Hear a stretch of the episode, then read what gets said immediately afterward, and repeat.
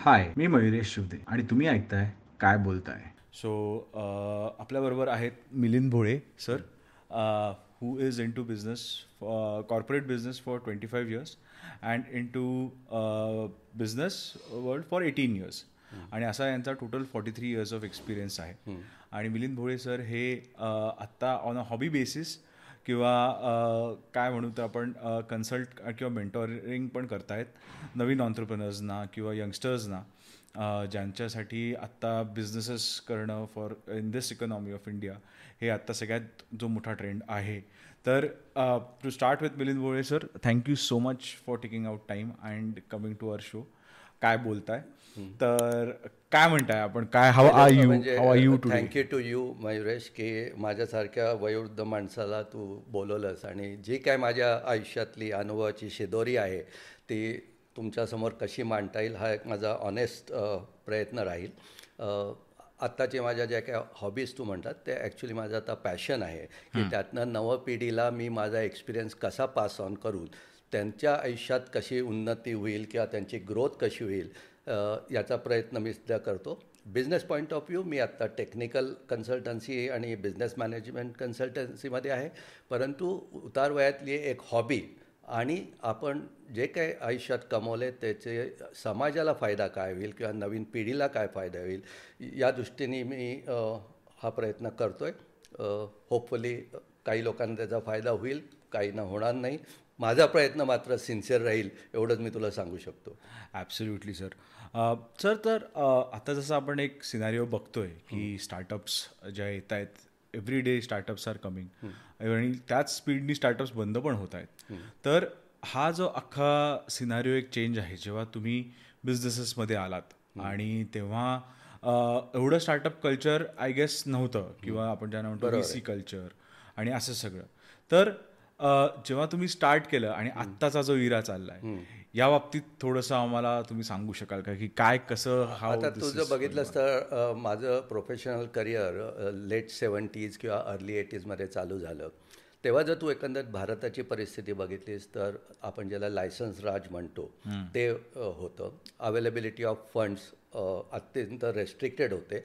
आणि भारतातलं जे काही औद्योगिक परिस्थिती होती त्याच्यामध्ये it was dominated by few families त्यामुळे opportunities for other new people to come in were either block or were limited दुसरं इंडस्ट्रियलायझेशन इतकं कमी होतं की लोक नवीन काही करू किंवा स्टार्टअप हा कन्सेप्ट नव्हताच. कारण स्टार्टअपसाठी जी काही इकोसिस्टीम लागते ती तेव्हा नव्हती. तेव्हाची परिस्थिती बघितलं तर तेव्हा डिजिटलायझेशन नव्हतं तर कॉम्प्युटरायझेशन नव्हतं साधे मोबाईल फोनसुद्धा नव्हते ॲक्सेस टू टेक्नॉलॉजी नव्हती. त्यामुळे कोणी धंदा करावा त्याच्यात काही मिळेल हा कन्सेप्टच नव्हता. मी आठ तास नोकरी करून माझं फायनान्शियल पोझिशन कशी सिक्युअर करीन एवढंच होतं. इनोव्हेशन डेव्हलपमेंट या सगळे जे कन्सेप्ट होते ते बेसिकली अमेरिका किंवा डेव्हलप कंट्रीज ज्याला आपण म्हणू शकू त्याच्यात होते. आणि म्हणून तेव्हाच तुम्ही एकंदरीत सिनारी बघितले ज्या ज्यांच्याकडे डोकं होतं किंवा ज्यांच्याकडे ॲम्बिशन होती ज्यांना काही करायचं होतं ती सगळी लोकं परदेशात निघून गेली. बरोबर. त्यामुळे भारताचं ते झालेलं नुकसान कसं भरायचं हा आत्ता एक महत्त्वाचा मुद्दा झाला आहे दुसरं असं होतं की तेव्हा जी काही फॅमिलीची पण ॲटिट्यूड होती की आपण काही म्हणत नाही माझा मुलगा डॉक्टर होणार माझा मुलगा इंजिनियर होणार माझा मुलगा हे होणार. फॅमिली ओरिएंटेड सोसायटी होती त्यामुळे individual freedom to do something on your own was restricted or suppress संस्कृती पण अशी होती की मला काही करायचं असलं तरी मी आई वडिलांचं ऐकणार किंवा पिअर प्रेशर होतं हे होतं. त्यामुळे ते freedom to do something different was always suppress right right आणि त्याचं नुकसान मला वाटतं भारतात झालं असं माझं मत आहे. कारण आत्ता मी जे काही यंग लोकांमध्ये किंवा नवीन पिढी बघतोय की they are ambitious they are dynamic they are willing to take the risk right आणि they are taking a short term view that's why they are able to take decisions quickly माझं काय होईल मग काय मी करीन वगैरे हा विचार नसल्यामुळे स्टार्टअपचे कन्सेप्ट जे एकदम चेंज झाले ते हा एक अप्रोचचा जो चेंज झाला आहे त्याच्यामुळे ऑफकोर्स आत्ता देशामधली जी एक परिस्थिती आहे ती इकोसिस्टीमला सपोर्टिंग आहे. म्हणजे तुझं पॉलिसीज बघितल्या ॲक्सेस टू फंड हे आहेत आणि रिव्हर्स ब्रेन डेन डेफिनेटली चालू झाला आहे तर या सगळ्या परिस्थितीत जो बदल झाला आहे त्याच्यामुळे मला वाटतं स्टार्टअपला जास्त चांगले दिवस आले. तो दुसरा असा प्रश्न विचारला की नवीन स्टार्टअप येतात अनेक बंद पडतात अनेक चालू होतात. बरोबर आहे. मला जे काय माझे मेंटर्स होते इंडस्ट्रीमध्ये मी शिकलो त्याच्यात त्यांनी पहिले एक शिक शिकवलं होतं की तुम्ही डिसिजन घ्या. बरोबर. डिसिजन घेतले नाही तर हालचालच नाही. हालचाल नाही म्हटलं की तुम्ही मृतावस्थेत जाता. बरोबर. डिसिजन घ्या. सक्सेसफुल लीडर कोण? दहापैकी आठ ज्याचे करेक्ट होतात डिसिजन तो सक्सेसफुल दोन फेल होऊ देत. The two failures will cover your eight failure right तसं स्टार्टअपमधलं आहे स्टार्टअप आता बघितलं तर संपूर्ण नवीन नवीन आयडियाज आहेत. त्याच्यात टेस्टिंग ग्राउंड्स आहेत. कन्सेप्ट अहेड ऑफ टाईम आहेत. त्यामुळे त्याच्यात फेल्युअर येणार. आणि अनेक लोक माझ्या माहितीतली असे आहेत की त्यांनी तीन तीन चार चार स्टार्टअपमध्ये फेल्युअर खाल घेतलं. त्याच्यामध्ये धक्के खाल्ले ज्याला आपण म्हणतात ते. पण त्यातनं शिकले आणि पुढचे स्टार्टअप अतिशय सक्सेसफुल येऊन ते आता जगभरात प्रसिद्ध आहेत. राईट राईट आणि याला फॅमिली सपोर्ट पण आता जास्त मिळायला लागला आहे आणि त्यामुळे मला तरी असं वाटतं की भवितव्य चांगलं आहे स्टार्टअप्सला चांगलं आहे. तसं सर तुम्ही म्हटलात की लोकांचे तीन ते चार स्टार्टअप्स आधी फेल होतात. आणि मग जाऊन ते फिफ्थ किंवा सिक्स स्टार्टअप त्यांचा राईट होतो जेव्हा they learn from their own mistakes पण आताची जर पिढी बघितली जर तुम्ही you're mentoring the youngsters like us पण जर बघायला गेलं तर यंगस्टर्सचा पेशन्स खूप कमी असतो. बेसिकली त्यांचं प्लॅनिंग थोडंसं फार गडबडलेलं असतं कधी कधी की जसं आपण म्हणतो रेव्हेन्यू मॉडेल्समध्ये किंवा काय इट्स काय काय वेळी असं बघितलं जातं की त्यांना जस्ट स्टार्ट करायचं म्हणून स्टार्ट करतात. काय काय जण. पण लॉंग टर्म प्लॅन नसतो. तर या बाबतीत तुमचं काय म्हणणं आहे? माझं मत असं आहे की मी ज्या पद्धतीची लोक बघितली किंवा ज्यांच्यावर कामं करतो आहेत त्याच्यात स्टार्टअपमध्ये सक्सेसफुल लोक आहेत आणि फेल्युअर लोक आहेत. बरोबर. पुढच्या पिढीमधली जी लोक आहेत त्यांचं फेल्युअर रेट थोडासा जास्त आहे. त्याची दोन तीन महत्त्वाची कारणं जी मला दिसतात ती एक. तुम्ही जे राईटली म्हटलात पेशन्स नाही. आता पेशन्स म्हणजे काय हे डिफाईन करणं अवघड असतं. बरोबर. राईट आणि ते प्रत्येकाची यास्टिक वेगळी आहे. पण पहिलं जे लॅगिंग आहे ते म्हणजे मी आज स्टार्टअप केला म्हणजे मला उद्यापासून पैसे मिळायला लागणार. असं कुठल्याही धंद्यात होत नाही. आणि आय ऑलवेज बिलीव आणि मी माझ्या मुलांनाही ते शिकवलं की unless you plan losses you cannot make profits unless you create liabilities you cannot create assets correct तसंच आहे धंद्यात तुम्हाला पहिल्यांदा कष्ट करायला पाहिजे इन्व्हेस्ट करायला पाहिजे टाईम द्यायला पाहिजे. You concentrate on making it successful money will follow you पण अनफॉर्च्युनेटली नेक्स्ट पिढीमध्ये ते नाही आहे मी धंदा करणार म्हणजे उद्या मला प्रॉफिट चालू होणार. बरोबर. आणि त्याच्यात जे कॉर्नर्स कट करायला सुरुवात होते त्याच्यामुळे अनेक लॉसेस होतात. दुसरं अनफॉर्च्युनेट थिंग म्हणजे डिटेलिंगची सवय नाही. पेशन्स नाही म्हणून नो बडी गोन डिटेलिंग ज्याला आपण तुमच्या भाषेत नंबर क्रंचिंग डाटा क्रंचिंग वगैरे सगळं म्हणतात. ते डिटेल अहो मला माहिती आहे आय नो करेक्ट आणि दुसरं एक वाईट सवय जी लागली आहे त्यांनी केलं मग मी का नाही? अरे हो. पण त्यांनी कसं केलं काय केलं ह्याचा थोडा अभ्यास करा. दुसरं एक मला निगेटिव्हिटी जी जा- जाणवते ती अशी की we trust more Google than advice coming from experience people right right त्यामुळे किती लोकांचा काय एक्सपिरियन्स तुम्ही कसा वापरताय ह्याच्यावरही तुमचं सक्सेस रेट अवलंबून आहे. बरोबर. दुसरं तुमचं प्लॅनिंग नसतं तुम्ही म्हटलात तसं की जर प्लॅनिंग नसल्यानंतर तुम्हाला त्याच्यासाठी लागणारा फायनान्शियल सपोर्ट काय आहे त्याला कॅश फ्लो किती लागणार आहे तुमचे कॅश बर्न किती आहे राईट ह्याचं थोडंसं मिसकॅल्क्युलेशन झालं की तुम्ही पडता बरोबर. Right most of the startups हे न्यू जनरेशन आयडिया आहेत. त्यामुळे त्याला इन्क्युबेशन पिरियड लॉंगर आहे. बरोबर. आणि आयडियापेक्षा फायनान्शियल फेल्युअर्स जास्त आहेत. आणि अरे मला माहिती आहे तो माझा मित्र मला इन्व्हेस्ट करणार आहे. मी व्ही सी फंड घेईन. आय विल डू दिस अरे म- तुला शेअर मार्केटमधनं आणून देतो ना पैसे. हे जे एक म्हणजे with due respect I stupid ideas आहेत ना तसं धंदा होत नाही किंवा तसं जग चालत नाही. तर थोडेसे स्टडीड डिसिजन घ्यावा. थोडंसं कॅल्क्युलेटेड मूव्ज कराव्या. बरोबर. Success rate will be high जसं तुम्ही म्हटलात की हे जे सगळं प्लॅनिंग आहे from start to end of the startups किंवा विजन असणं एखाद्याच्या स्टार्टअपसाठी तर what would be the basic points जे तुम्हाला असं वाटतंय की एखाद्याने धंदा स्टार्ट करायच्या आधी या या या गोष्टी तरी बेसिकली सॉर्ट करून ठेवाव्या? म्हणजे त्याला पुढे त्याच्या बिझनेससाठी त्याला हेल्प माझं मत बहुतेक तुला पटणार नाही कारण तू पुढच्या पिढीतला असू शकतो. पण सर्वात महत्त्वाचा मुद्दा जो मी बघितला आहे आणि पर्टिक्युलरली माझ्याकडे बरेच मेंटीज आहेत तुम्ही तुमचं पॅशन काय आहे आणि तुमची ॲप्टिट्यूड काय हे पहिलं डिफाईन करा. बरोबर. राईट अनेक मुलं म्हणजे माझ्या माहितीत खूप आहेत ज्यांना मी आत्ता मदत करतो आहे की आई वडिलांचे पैसे किंवा हे केले म्हणून परदेशात गेले आणि एका फॅ फॅकल्टीत शिक्षण गेलं आणि परत आल्या नाही आम्हाला हे आवडत नाही. हां हे खूप वेळा होतं. हे खूप वेळा होते. आणि मग ते आयुष्यातला गेलेला तो वेळ आणि पैसा परत रिकवर होत नाही राईट त्यामुळे तुम्हाला कुठलाही धंदा करताना किंवा जे काही तुम्ही करिअर पाथ घेताय त्याच्यात तुमची ॲप्टिट्यूड आहे का? आणि ते तुम्ही लाँग टर्म करणार आहात का?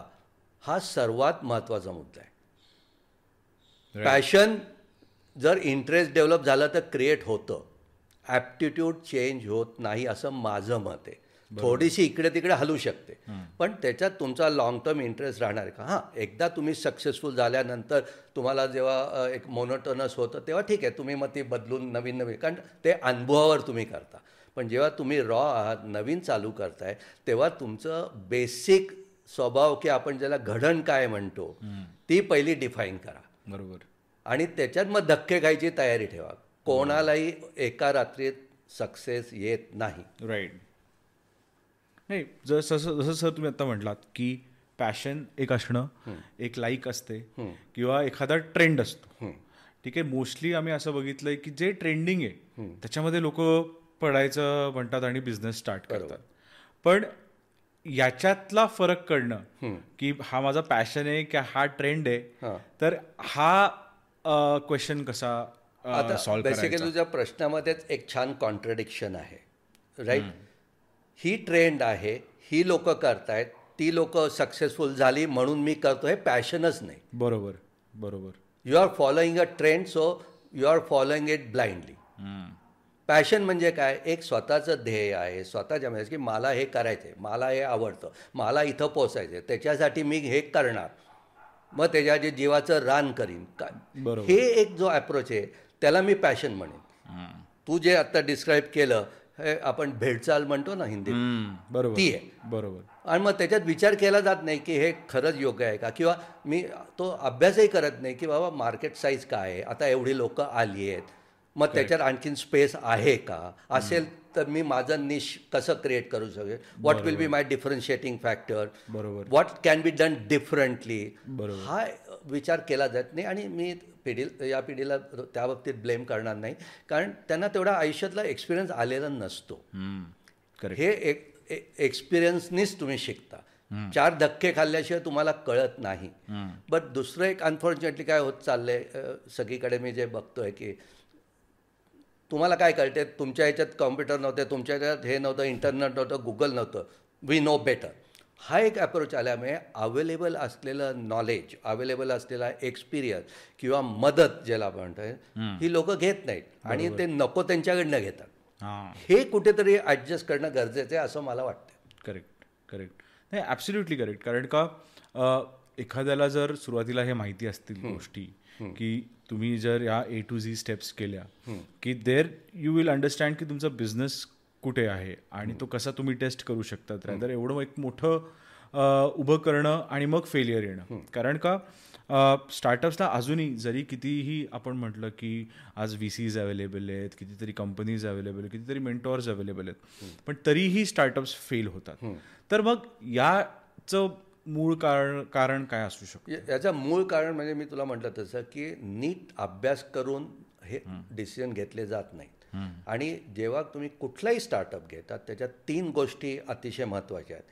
एक म्हणजे how right is your idea or the concept itself okay how well you have envisaged it. And thirdly, do you have majority of the attributes under your control to execute it? बरोबर. त्या gap जर identify झाल्या नाहीत तर failure येणारच. बरोबर. पण धंदा नुसता पैसा असून होत नाही. धंदा नुसतं अक्कल असते म्हणून होत नाही. धंदा ऑपॉर्च्युनिटी असते म्हणून होत नाही. करेक्ट या सर्वांचं जेव्हा एक योग्य गणित बसेल तेव्हाच तो सक्सेसफुल होणार आहे. राईट आणि त्याच्यासाठी जे एक थोडं डिटेल अभ्यास करणं त्याचं प्लॅनिंग करणं त्याचे रिव्ह्यू करणं हे होत नाही. होईल रे सगळं होईल तुझा किंवा एक काही म्हणी पूर्वीच्या ठीक वेळेस ठीक होत्या. आता त्या योग्य आहेत नाही हा एक डिबेटचा आहे. पाण्यात पडलं की पोहायला येतं. हां. प पूर्वीचं पाणी डबकी तळी वेगळी होती. आता लोक डायरेक्ट समुद्रात उड्या मारतात. बरोबर त्याच्यात पोहायची कला वेगळी आहे. करेक्ट थोडा विचार करावा. करेक्ट तर हे थोडंसं गॅप्स होत चाललं आहे राईट सर जसं तुम्ही म्हटलात की हा सगळा अभ्यास करणं नॉलेज राहणं आणि याची माहिती ठेवणं हे फार महत्त्वाचं आहे. बरोबर. पण आजकाल परत मी म्हणेन की एक ट्रेंड चाललेला आहे. हा अभ्यासू ट्रेंड नाही आहे की लोकांना असं प्रेरित केलं जातं तुम्ही इंस्टाग्राम ओपन करा फेसबुक ओपन करा की आजच्या आज तुमचा जॉब सोडा आणि तुमचं पॅशन फॉलो करा आणि मग त्यासाठी बिझनेस फॉलो करा. आणि लोक काय करतात की आहे तो जॉब सोडतात आणि नाही त्या आयडिया मागे बिझनेस एस्टॅब्लिश करायचा प्रयत्न करतात. आणि worst case scenario most of the ninety percent times असं होतं की ते हंड्रेड पर्सेंट फेल होतात त्याच्यामध्ये.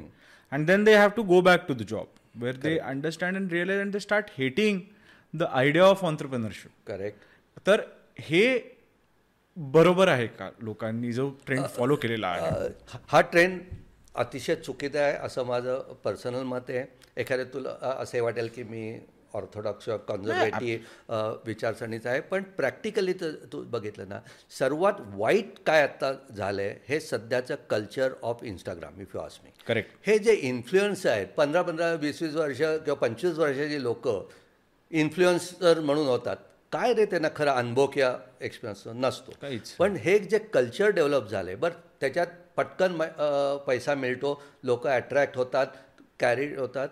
असे किती इन्फ्लुएन्स टिकून आहेत? कारण जर तू म्हणतोयस ते बरोबर आहे. ट्रेंड बदलत राहतात बदलत. राईट पूर्वी कसं एक टेक्नॉलॉजी पंधरा वर्ष स्टेबल होती. मग ती दहा वर्ष स्टेबल होती पाच वर्ष होते. आता दर चार महिन्याला एक महिन्याला टेक्नॉलॉजी बदलते. जे आता उदाहरण घे तू दर चार महिन्याला फोन मोबाईल बदलतो. ह्याचा अर्थ किती फास्ट ॲब्सोलेशन रेट आहे? करेक्ट तसंच ट्रेंडचं पण आहे. तसंच इन्फ्लुएन्सर्स पण आहेत. कारण शेवटी काही इन्फ्लुएन्स आले दोन महिने टिकले भरपूर पैसे कमावले त्यांनाही ती नशा लागते लोक फॉलो करायला लागतात. तो इन्फ्लुएन्सर खाली पडतो ट्रेंडही बदलते नवीन येतात त्यांना पैसे मिळत नाहीत. बरोबर बरोबर. त्यामुळे अशा इन्फ्लुएन्सच्या इन्फ्लुएन्स खाली किती यावं यालाही थोडंसं लिमिटेशन असावं. पण मी तुला सांगितलं ना की आता ही संस्कृतीच अशी झाली आहे की कोणाला बोलणार. आणि मग त्याच्यासाठी आमच्यासारख्या वयोवृद्ध माणसांनी काय रोल प्ले करायला पाहिजे? बरोबर. हे एक महत्त्वाचं होत चाललं आहे बरोबर. आणि काही वर्षांनी काही दिवसांनी ही परिस्थिती बदलेल. इंटरनॅशनली बदलत आहे आता सगळीकडे रिसर्च पेपर्स यायला लागले आहेत की इन्फ्लुएन्सनी इन्फ्लुएन्स होऊन अनेक मेंटल हेल्थ प्रॉब्लेम चालू झाले आहेत लोकां डिप्रेशन जायला लागले. एक आत्ता तर चांगला पॉईंट तू मागाशी म्हणलात की मग मार खातो आणि परत नोकरीला जावं लागतं. ज्या दिवशी तुम्ही स्टेप घेता त्या इटसेल्फ तुमचं डिप्रेशन सेट इन झालेलं असतं. कसं? मी आज मालक होतो आणि मी परत नोकर झालो. हे कुठेतरी आत रजिस्टर झालेलं असतं. ॲब्सल्युटली राईट तुम्ही जेव्हा रोल चेंज केलेला असतो बॉसचा तुम्ही पहिल्या तुमच्या जॉबमधला अनुभव बॉस झाल्यावर you give it back to your employee correct मला बॉस असा वागवत होतो ना आता मी बॉस. बघतो. राईट आणि याच्यामुळे अनेक न्यू स्टार्टअपमध्ये कन चांगलं कल्चर सेटअप न झाल्यामुळे सुद्धा स्टार्टअप झालेले आहेत. मी आत्ता नावं घेत नाही कारण ते पॉलिटिकल. पण आत्ताचं जगातलं एक सर्वात मोठं स्टार्टअप काय झालं शेवटी? कोर्ट कचऱ्या घेऊन त्या ओनरला हाकलून द्यावं लागलं because of his behaviour correct most talked about case now going on in India तर या गोष्टींचा विचार करायला पाहिजे. पूर्वीचं कल्चर जे आपल्याकडे होतं राईट रॉंग पण मोठ्या माणसांचा आदर करणं एक्सपिरियन्सला सन्मान देणं ऐकून घेणं हे जसजसं कमी होत चालले तसतसे फेल्युअर रेट पण वाढत चाललेत. असं म्हणत नाही की success rate is less than failure at the moment आता एन्व्हायरमेंट्स इतकी पॉझिटिव्ह आहेत की सक्सेस स्टोरीज आर मोर बरोबर. कारण दे आर बिग करेक्ट पण smaller failures are much bigger which are not reflecting in data or not coming on to the social media or we don't talk about it right right sir पण परत ह्यालाच एक follow up question आहे की अ, जेव्हा एखादं startup चालू करायचं म्हणतो तेव्हा सपोज जर आपण एखादं एक्झाम्पल घेऊ की आता रेस्टॉरंट्स किंवा कॅफेज हा एक कल्चर खूप आहे. जरी आपण पुण्याचं म्हटलं तरी असं जाता जाता आपण पण कधी कधी म्हटलं की अरे एक रेस्टॉरंट काढूया काय चालेल? वगैरे आपण जी गर्दी बघतोय आजकाल. सोमवार ते शुक्रवार पण भरलेच असतं जेवढं सॅटर्डे संडेला भरायचं. बरोबर.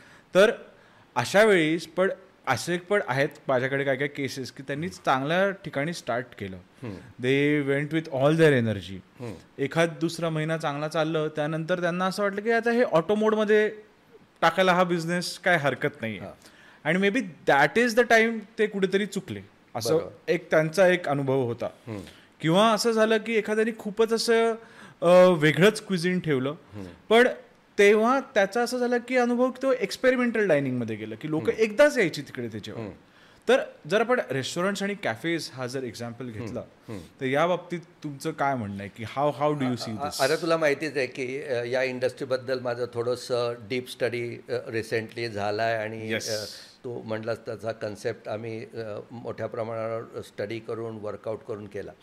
पहिलं म्हणजे रेस्टॉरंट आणि फूड बिझनेस हा असा आहे की yes I agree is never dying business right दुसरं चांगलं काय झालं आहे की न्यूक्लियस फॅमिली आल्या किंवा सरप्लस इन्कम वाढला त्यामुळे dining out eating out ordering out is going to increase day by day आणि it it is growing at great pace problem कुठे येतो की जेव्हा तुम्ही एखादं रेस्टॉरंट टाकता तेव्हा पहिलं म्हणजे त्या लोकेशनचं स्टडी करा. Correct. की त्या लोकेशनमध्ये काय टाईपच्या रेस्टॉरंटची किंवा काय टाईपच्या फूड आउटलेटची गरज आहे.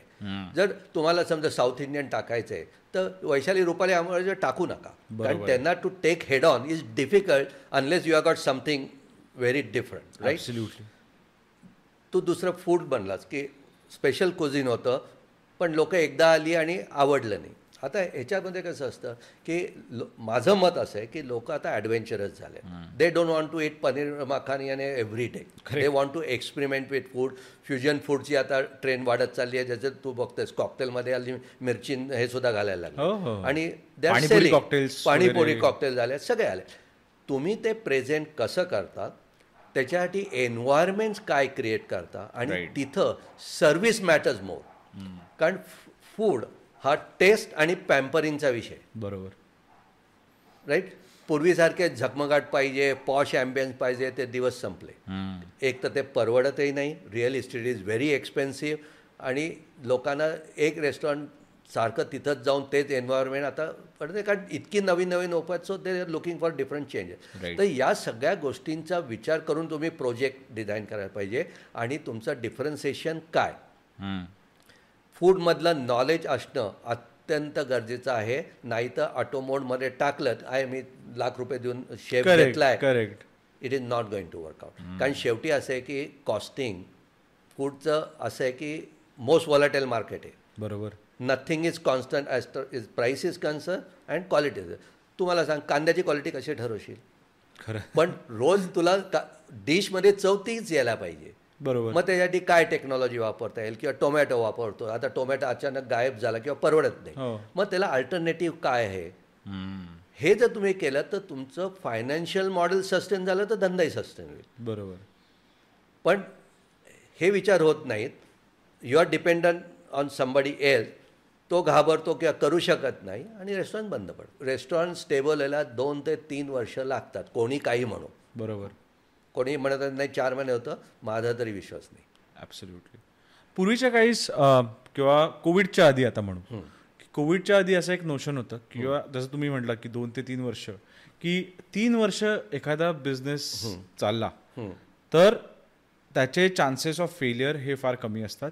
किंवा after three years we can say की that business is going to run well for you तर ह्या म्हणण्यावर कसं आहे आणि कोविड जेव्हा आला तेव्हा आपण असं बघितलं की जे आठ आठ वर्षापासून चालणारे पण बिझनेस होते ते एक वर्ष कोविडचं पण नाही सर्व्हाइव्ह करू शकले. तर ह्या अनॉलॉजीचं तुम्ही कसं ब्रेकअप करा चांगला प्रश्न आहे. राईट आपल्याकडे अनफॉर्च्युनेटली काय होतं की जे काही धंदे आठ वर्षे होते दोन त्याचा अर्थ होऊ शकतात. Either they're struggling and just pushing की माझी इज्जत जायला नको I will keep on running not making big money or just managing enough money so नोकरीपेक्षा जास्त मिळतात. बरोबर. सो हॅपीली वेर डुईंग आता त्यांना जेव्हा ह्या वर्ष दीड वर्षाचं क्लोजर आलं तो फायनान्शियल फटका ते घेऊ शकले नाही घेऊ शकले. आणि त्यामुळे ते बंद पडले. दुसरी जे लोक आहेत who are making lot of money unfortunately they siphon out the money and they don't keep the money in the business आणि मग जेव्हा खिशातनं घालायचे परत पैसे आले की मग ते नको वाटतं. बरोबर. त्यामुळे तुमचा बिझनेस फिलॉसॉफी काय अप्रोच काय किती पैसे तुम्ही धंद्यासाठी प्रोबॅक करताय. ग्रोथ इज नेवर एंडिंग बरोबर. Are you designing your growth are you controlling your growth are you planning your growth आणि त्याच्यामध्ये हे जर विचार केले असतील तर तुम्ही तेवढे कॉर्पस सेपरेट ठेवता. बरोबर. कुठलाही धंदा सायकल्स असतात मार खाऊ शकतो.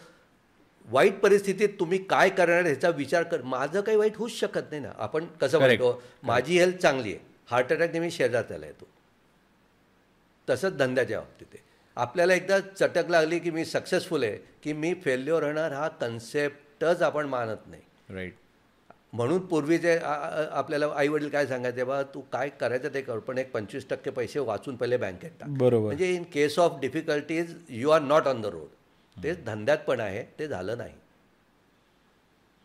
आणि तीन वर्षाचं जी कन्सेप्ट होती की तीन वर्ष एखादा बिझनेस चालला की that is set for the future असं पण म्हणतात.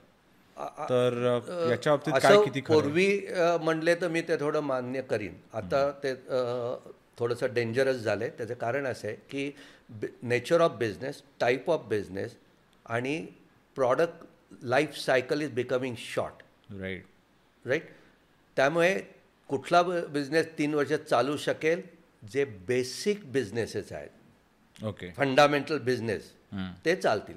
न्यू ट्रेंडवाले जे बिझनेस आहेत will have definite life cycle बरोबर. आणि there might be a very soon possibility businesses may last a year आणि जेव्हा तुम्ही स्टार्टअप करताय मगाचा जो तुझा प्रश्न होता तेव्हा या गोष्टींचा विचार करायला पाहिजे की मी हा जो प्रॉडक्ट करतोय धंदा याचं लाईफ सायकल किती आहे असू शकतं. राईट राईट राईट आता सगळेजण म्हणले साधं उदाहरण तुला देतो. कोविड झाल्यानंतर म्हणलं की सगळे ऑफिसेस बंद होणार hundred percent work from home so co work place business just boom correct right मी सगळ्यांच्या शिव्या खाल्ल्या आणि मी सांगितलं कोणीही असं करणार नाही ऑफिसेस परत चालू होणार. त्याला बरीच लॉजिकल रिझन्स आहेत. पण ते नाही इन्फ्लुएन्सर वर्क सगळेजण आता शेअर करणार. किती इन्व्हेस्टमेंट झाल्या? पुण्यातच तू उदाहरणं बघ मोठ्या खूपच. इन्व्हेस्टमेंट झाल्या आणि सगळे आता म्हणतात आता कंपन्यांनी सांगितलं यायचं असेल तर ऑफिसला नाही तर आम्ही दुसरे बघ. हो. आणि आता हायब्रिड सुरू केले म्हणजे दोन हायब्रिड दिवस तर आहेच. हायब्रिड का थोडा रेजिस्टन्स आहे म्हणून. करेक्ट पण शेवटी हायब्रिड टिकणार नाही असा माझा पूर्ण विश्वास आहे. सगळेजण ऑफिसला परत जाणार. बरोबर. आता हे तीन वर्षाचं लाईफ सायकल झालं का? एका वर्षात संपलं ना model correct that is where vision of the leader comes into the see आपण म्हणून थोड्याच लोकांना विजनरी म्हणतो. राईट सगळ्यांना विजनरी म्हणत नाही. There are many leader but very few visionaries त्याचं कारण आहे. आणि म्हणून तुमच्यासारख्या ज जनरेशनला biggest challenge is vision to know rightly what is the life cycle of the idea I want say one product आता एक अशी चेन ऑफ थॉट्स असते की एखाद्याने बिझनेस करायला घेतला तर त्याला जनरली असं सांगितलं जातं की अरे आधी तू जॉब तरी कर. कारण की तू जॉब केलंस तर तुला काहीतरी कळेल अनुभव येईल. आणि मग तू स्वतःचा बिझनेस जर त्याच लाईनमध्ये एखाद्याला करायचा असेल तर त्यासाठी सोपं जातं हो. जनरली पण आत्ताच्या जो ट्रेंड आहे जे आपल्याकडे जेन्झीज आहेत किंवा जे यंगस्टर्स आता येत आहेत ते they are not worried about all this things त्यांना थोडंसं उलटं कळतं. जेव्हा बिझनेस बंद होतो. की बाबा हे त्या चुका नव्हत्या करायला पाहिजे आपण. तर education and learning for any business how important it is and how would you go about this माझं स्पष्ट मत असं आहे की कोणाला धंदा चालू करायचा असेल तर त्यांनी पहिला अनुभव हा घ्यायलाच पाहिजे. दोन पद्धतीने घेता येतो. एक म्हणजे तू म्हणलास तसं नोकरी करायची किंवा दुसरं तुमचा जर फॅमिली बिझनेस असेल तर त्याच्यात थोडं एक्सपोजर घ्यायचं आणि मग स्वतःचा दुसरा असू देत ना फरक पडत नाही पण तो एक्सपिरियन्स घ्यावा. त्याची कारणं असं आहेत की जेव्हा तुम्ही स्वतः धंदा चालू करता तेव्हा तुम्हाला फायनान्सचं थोडी माहिती पाहिजे मार्केटिंग थोडी माहिती एच आरची थोडी माहिती पाहिजे लॉसची सगळी माहिती पाहिजे प्रॉडक्ट काय करणार आहात त्याची माहिती पाहिजे ती एका रात्रीत कोणालाही येत नाही. बरोबर. राईट जेव्हा तुम्ही एखाद्या कंपनीत काम करता नोकरी किंवा तुमच्या कामात तुम्ही काही बेसिक सिस्टीम शिकता की बाबा हे डिपार्टमेंट कसं चालतं? बरोबर. हे डिपार्टमेंट कसं चालतं? हे डिपार्टमेंट कसं निदान थोडा तो बेस तयार झाला तर तुमचं फाउंडेशनमध्ये काही विटा आहेत काही दगड आहेत. ते काहीच नसेल आणि तुम्ही इमारती बांधायला गेलात तर ते कोसळणारच. बरोबर. त्यामुळे ते अनुभवाची गरज आहे असं मला वाटतं. राईट राईट आता दुसरं अनफॉर्च्युनेटली काय होत चाललं आहे इंटरप्रिनर स्किल्स किंवा एक ट्रेंड आहे. धंदे चाल चांगली गोष्ट आहे. लोकांकडे पैसेही जास्त आलेत किंवा अवेलेबिलिटी ऑफ फंड्सही खूप छान आहे राईट बरोबर राईट विथ ड्यू रिस्पेक्ट सगळ्या फॅमिलीजमधनं जनरेशन गॅपमुळे डिसॲग्रीमेंट्स मोठी आहेत हो. राईट त्यामुळे बिझनेसमन वडिलांनी मुलाला मुलीला सांगितलं की नाही हे असं करा. नाही डॅड हे ते हे सुरू झाले बरोबर. मग याच्यात सोल्युशन काय निघायला लागलं आहे ए बाबा तू माझ्या धंद्यात येऊ नको पैसे घेऊन तुझा तू चालू कर. नुसतं पैसे दिल्याने धंदा चालू होत नाही ना. बरोबर आहे. तुम्ही आधी थोडं शिकून घ्या. कारण लहान वयात एक तर तेवढी मॅच्युरिटी आलेली नसते आणि किती काही म्हणत एक्सपिरियन्सला दुसरं अल्टरनेट सोल्युशन नाही. नाही. मग आपण शिकतो का? आपण ग्रॅज्युएशन का करतो? पोस्ट ग्रॅज्युएशन का करतो? की निदान बेसिक टर्मिनॉलॉजी बेसिक कन्सेप्ट चांगले तयार होतात. मी एक तुला तर रिसेंटली माझा प्रत्यक्ष आलेला अनुभव तुला सांगतो. मी एका मोठ्या कंपनीच्या बोर्ड ऑफ डायरेक्टर आहे. आणि हजारो कोटीचा टर्नओव्हर आहे. इंटरव्ह्यू घेत होतो. लेटेस्ट एम बी होऊन आलेले एक तरुण आले. मुलगा मुलगी होते. इंटरव्ह्यू चालू झाला. तर मी पहिला प्रश्न विचारला की तुम्ही माझ्या कंपनीसाठी काय करू शकाल? आणि तुमची या कंपनीबद्दलची इमेज काय? तरी नाही नाही. ही कंपनी या फील्डमध्ये नंबर वन आहे. Everybody is dreaming to work in this company etcetera etcetera म्हटलं वा चांगलं आहे. थँक्यू आता then what you will do for me right अजून कंपनी जॉईनही केलेली नाही. एम बी एमध्ये कुठेतरी काहीतरी शिकून आलेले.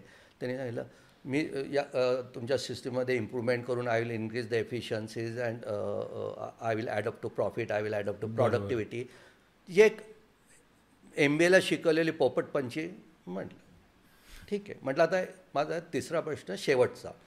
राईट माझी कंपनी न- एक आहे नंबर वन आणि without knowing how we work how you made a statement you are going to improve efficiency you are this thing as the junior must coming in म्हणजे आम्ही काय तिथं आहे. बसलेलो असतो. हे एक जर ओव्हर कॉन्फिडन्स पण यायला लागला आहे ना तो रॅशनलाइज करायला किंवा त्या जागेला थोडं शिकलात ना. Practical experience practical experience bookish एक्सपिरियन्सचा आता काही उपयोग नाही कारण आपलं अनफॉर्च्युनेटली शिक्षणही थोडं आउटडेटेड झालेलं आहे. बरोबर. म्हणजे जिथं इंडस्ट्री पोचली आणि तुम्ही जे शिकताय कॉलेजेसमध्ये त्याच्यामधली गॅप ह्यूज आहे. राईट त्यामुळे आपण का म्हणतो की नाही मला पाच सहा वर्षाचा एक्सपिरियन्स माणूस पाहिजे. का? फ्रेशर का नाही घेत? त्याची कारणं ही आहेत. करेक्ट पण आता जसं म्हणतात आता फ्रेशर्स म्हणतात की एक्सपिरियन्स शिवाय आम्ही कसं काय अप्लाय करणार? बरोबर. आणि experience definitely they are having that experience that's why they are at that position where they. Are पण याचं मूळ कारण असंही आहे का की लोक ग्रॅज्युएशन करताना की इंटर्नशिप्स करत नाहीत? किंवा आपण काय सपोज एम बी ए जसं तू फार महत्त्वाचा मुद्दा तुम्ही मांडला एम बी ए करायच्या आधी माहिती तर असायला पाहिजे की कशात एम बी ए करायचं. करेक्ट लोक आजकाल आधी एम बी ए करतात आणि मग ठरवतात की मला करायचं कुठली फील्ड आहे. मी जेवढ्या तरुणांना मतप्रदर्शन करतो सल्ला म्हणू शकत नाही. त्यांना हेच सांगतो की तुम्ही ग्रॅज्युएट झाल्यावर पहिले वर्ष दीड वर्ष नोकरी करा. त्यातनं तुम्हाला कळेल की तुमची ॲप्टिट्यूड काय आहे. तुम्हाला करिअर तुमचं सेल्समध्ये करायचं आहे फायनान्समध्ये करायचं आहे प्रोडक्शनमध्ये करायचं आहे एच आरमध्ये करायचं आहे ते परव ठरवा आणि मग जर एम बी एची खाज आहे ती त्या फॅकल्टीची करा. बरोबर आहे. कारण तेव्हा तो एक्सपिरियन्स तुम्हाला कामाला येईल. You will hone up your skill in that particular faculty by doing M B A तुमचं नॉलेज लेवलवर जाईल. तुमची मार्केट व्हॅल्यूवर जाईल. पण तसं होत नाही. म्हणजे मला ॲडमिशन या इन्स्टिट्यूटमध्ये पाहिजे. ठीक फायनान्सचं फायनान्सला मी एम बी एचा शिक्का घेतो. आणि पण मी करिअर मार्केटिंगमध्ये करणार आहे. हे जे एक मिसमॅच आहे ना तो आम्हाला अनेक पॅनल्समध्ये मी आहे इंटरव्ह्यूजच्या हे जाणवतं. एका मी आत्ता इलेक्ट्रिकल इंजिनियर आला होता. पहिल्या पहिल्याच कळलं आणि मी विचारलं की what is the difference between A C current and D C current तो म्हण- तो म्हण- म्हणजे काय?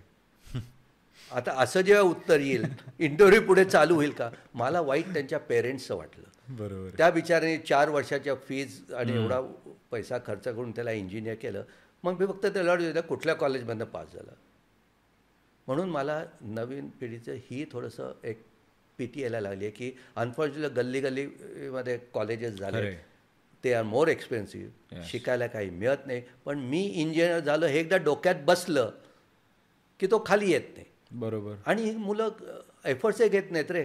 करेक्ट की बाबा कॉलेज शिकवत नाही तर मी जरा शिकून घेतो. मला इंटरव्ह्यू घेतल्यावर हे बेसिक तर माहिती पाहिजे. आणि मग काय होतात जा काय जेव्हा त्यांना मी थोडा धंदाच चालू करतो. त्यांनी केला मग मी केला. आता तू मला सांग असे स्टार्टअप सिस्टीममध्ये जर लोक आली तर ते सक्सेसफुल होतील का? म्हणून स्टार्टअप फेल्युअरसुद्धा या पद्धतीने अनालाइज करायला पाहिजेत.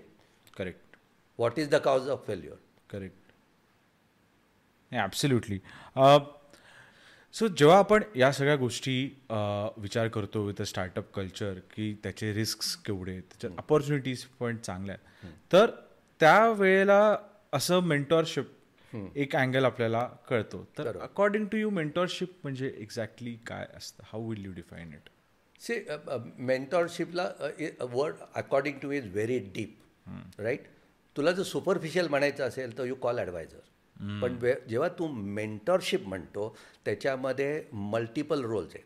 म्हणजे काय? त्याच्यात ॲडवायझरी रोल आहे तिथं इमोशनल सपोर्ट येतो तिथं तुला मेंटल हेल्थ इश्यूज ॲड्रेस करणं येतं दुसऱ्याला सांभाळून घ्यावं लागतं ज्याला आपण घडवणं म्हणतात. बरोबर. व्यक्तिमत्व घडवणं. म्हणजे काय? ते मेंटरशिपमध्ये करावं लागतं आणि ते with list of financial attraction तिथं तुम्हाला तुमचं जीवाचं रान करून शिकवावं लागतं. ते मेंटरशिप बरोबर. राईट थोडंसं त्याच्यात गुरु शिष्य रिलेशन डेव्हलप होतं हे सगळं होतं. ॲडवायझरला कसं? हा माझं मत आहे. तू बघ ह्याच्यात तसं नसतं. मेंटरला काय करायचं बाबा? तुला काय करायचं आहे तुला समजून घेऊन तुला सुटेबल काय आहे? त्याचं लक्षात घेऊन त्याच्या कपॅबिलिटीज त्याचं बॅकग्राऊंड त्याची मेंटल स्टेट हे सगळं समजून घेऊन त्याला घडवणं. याला मेंटरशिप म्हणतात. बाकी इज ॲडवायझरी ओके तो असं कर रे काही होत नाही त्यांनी नाही का केलं? दॅट इज नॉट मेंटरशिप बरोबर. स्टार्ट टू एंड पासनं आणि mentorship is always long duration base बरोबर. ॲडवायझरी मी काय तुला दोन ईमेल एक रिपोर्ट करून दिला की ॲडवाईज होतो. Mentorship you have to walk with somebody and you have to walk the talk right हा ह्यूज डिफरन्स आहे. मेंटॉरशिप करताना जसं नवीन जनरेशनच्या लोकांना जसं जर तुम्ही मेंटॉरिंग करतात तर काय चॅलेंजेस येतात? In the first meetings eventually असे काही गमतीदार किस्से असतील तुमच्याकडे? त्याच्यात वेगवेगळे क्लासिफिकेशन आपल्याला करावं लागेल. I always feel that I am lucky because I got lot of people from various strata of society different backgrounds cultural financial or situational बरोबर. त्यामुळे प्रत्येक रिलेशनशिपमध्ये चॅलेंजेस वेगळे असतात. माझ्याकडे काही youngsters ग्रोमिंगला officially send by parents who are super rich बरोबर. Brats right आता तिथं चॅलेंज काय असतो? ए तुझी लायकी आत्ता काही नाही वडिलांच्या लायकीवर. त्यांना जमिनीवर कसं आणायचं हा सर्वात बिगेस्ट चॅलेंज असतो. अगदी कारण कोणाची ऐकायची सवय नाही. बरोबर. We have all. आणि त्यांना त्यांची लायकी कशी किती आहे त्यांनी काय करायला पाहिजे आणि त्यांना जमिनीवर आणून कसं चालू करायचं हा सर्वात मोठा चॅलेंज असतो. त्याच्या विरुद्ध माझ्याकडे आत्ता खेडेगावातली दोन मुलं आली आहेत.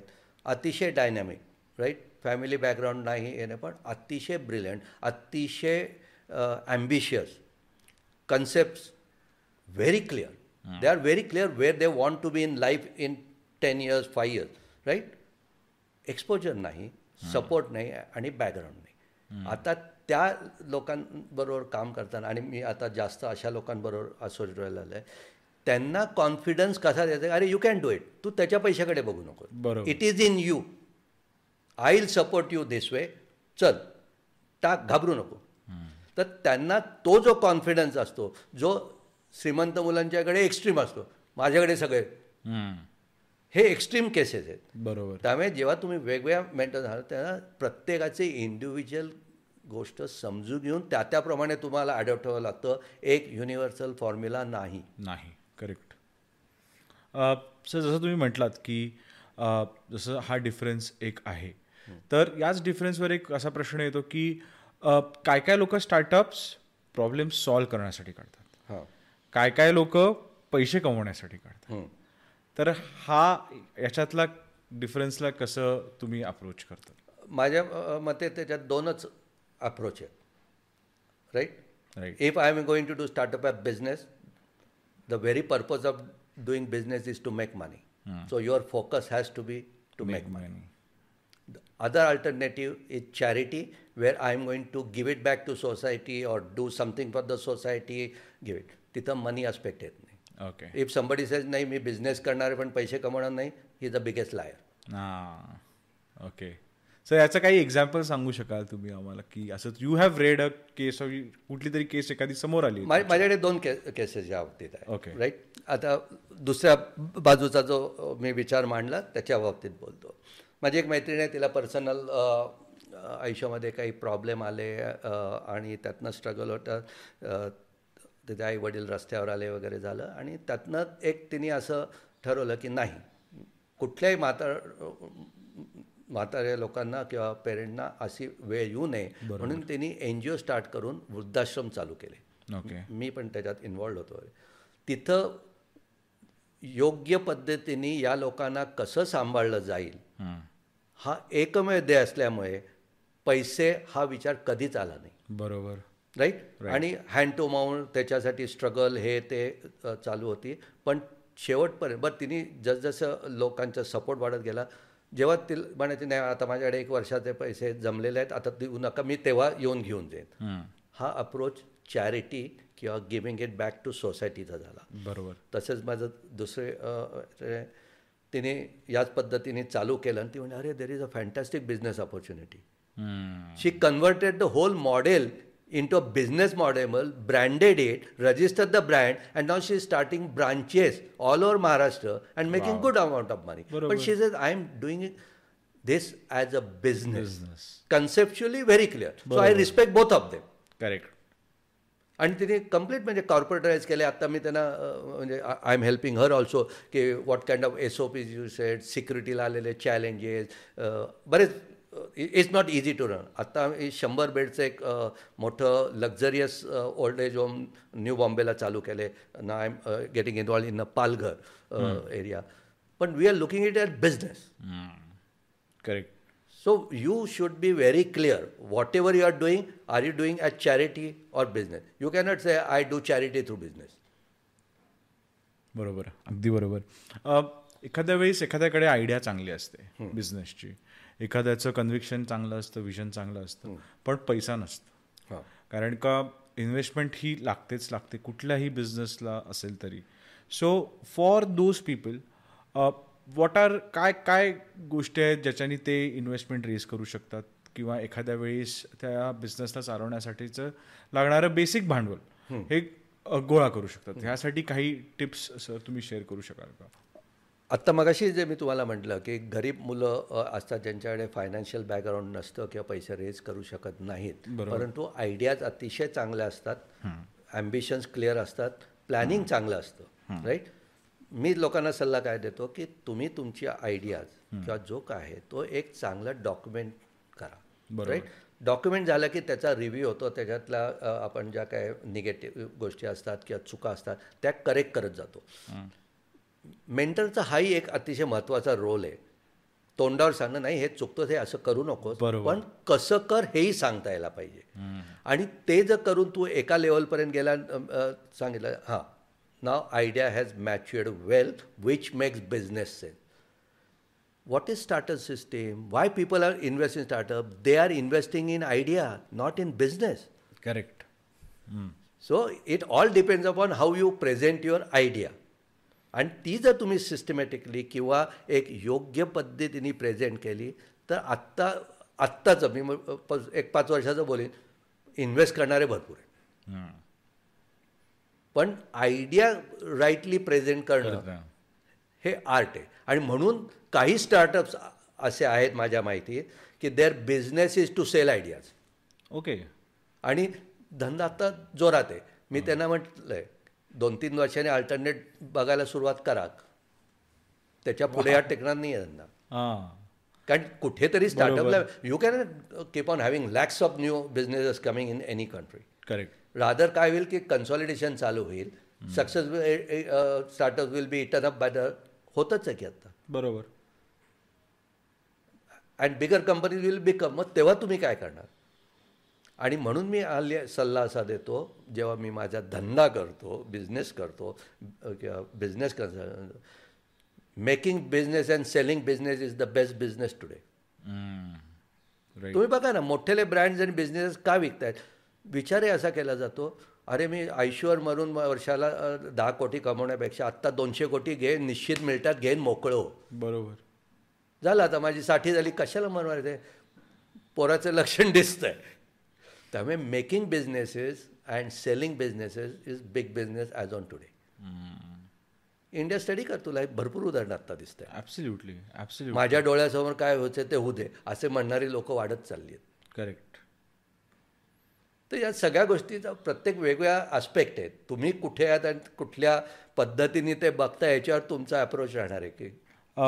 मेंटरशिप हे ट्रेडिशनल एज्युकेशन आणि ट्रेनिंग यापेक्षा कसं वेगळं आहे? ट्रेडिशनल एज्युकेशन तू बघितलंस तर it is a set pattern which you follow you are one of many learning the same thing over the years same thing तोच टीचर दहा वर्ष तेच तेच तेच तेच बोलत राहणार. कारण करिक्युलम बदललं नाही. म्हणून it's a set stale system right मेंटरशिपमध्ये every day is dynamic and volatile because you are working with an individual on changing scenery every day is not a mass production correct you don't mentor hundred people in one group right हा concept तुम्हाला clear पाहिजे. आणि म्हणून जी पूर्वी आपल्याकडे गुरु शिष्य कल्पना जी होती की आता काही चांगल्या गुरुकुल तमुक शाळेला जे पूर्वीचे जे कल्चर आहे किंवा आपली जी संस्कृती यायला लागली ते ह्याच्यात. की you identify the talent groom them make them successful right तर सर जेव्हा तुम्ही तुमचं करिअर जेव्हा स्टार्ट केलं तर तेव्हा तुम्हाला कोणी असं होतं ज्यांनी मेंटॉर केलं का किंवा अ, कोण असं होतं ज्यांच्यामुळे तुम्हाला ते इन्स्पिरेशन मिळालं to do the business and be so successful in the See, again, I, I was born lucky. I always say, uh, I, and I still wonder ki why God has been so kind to me.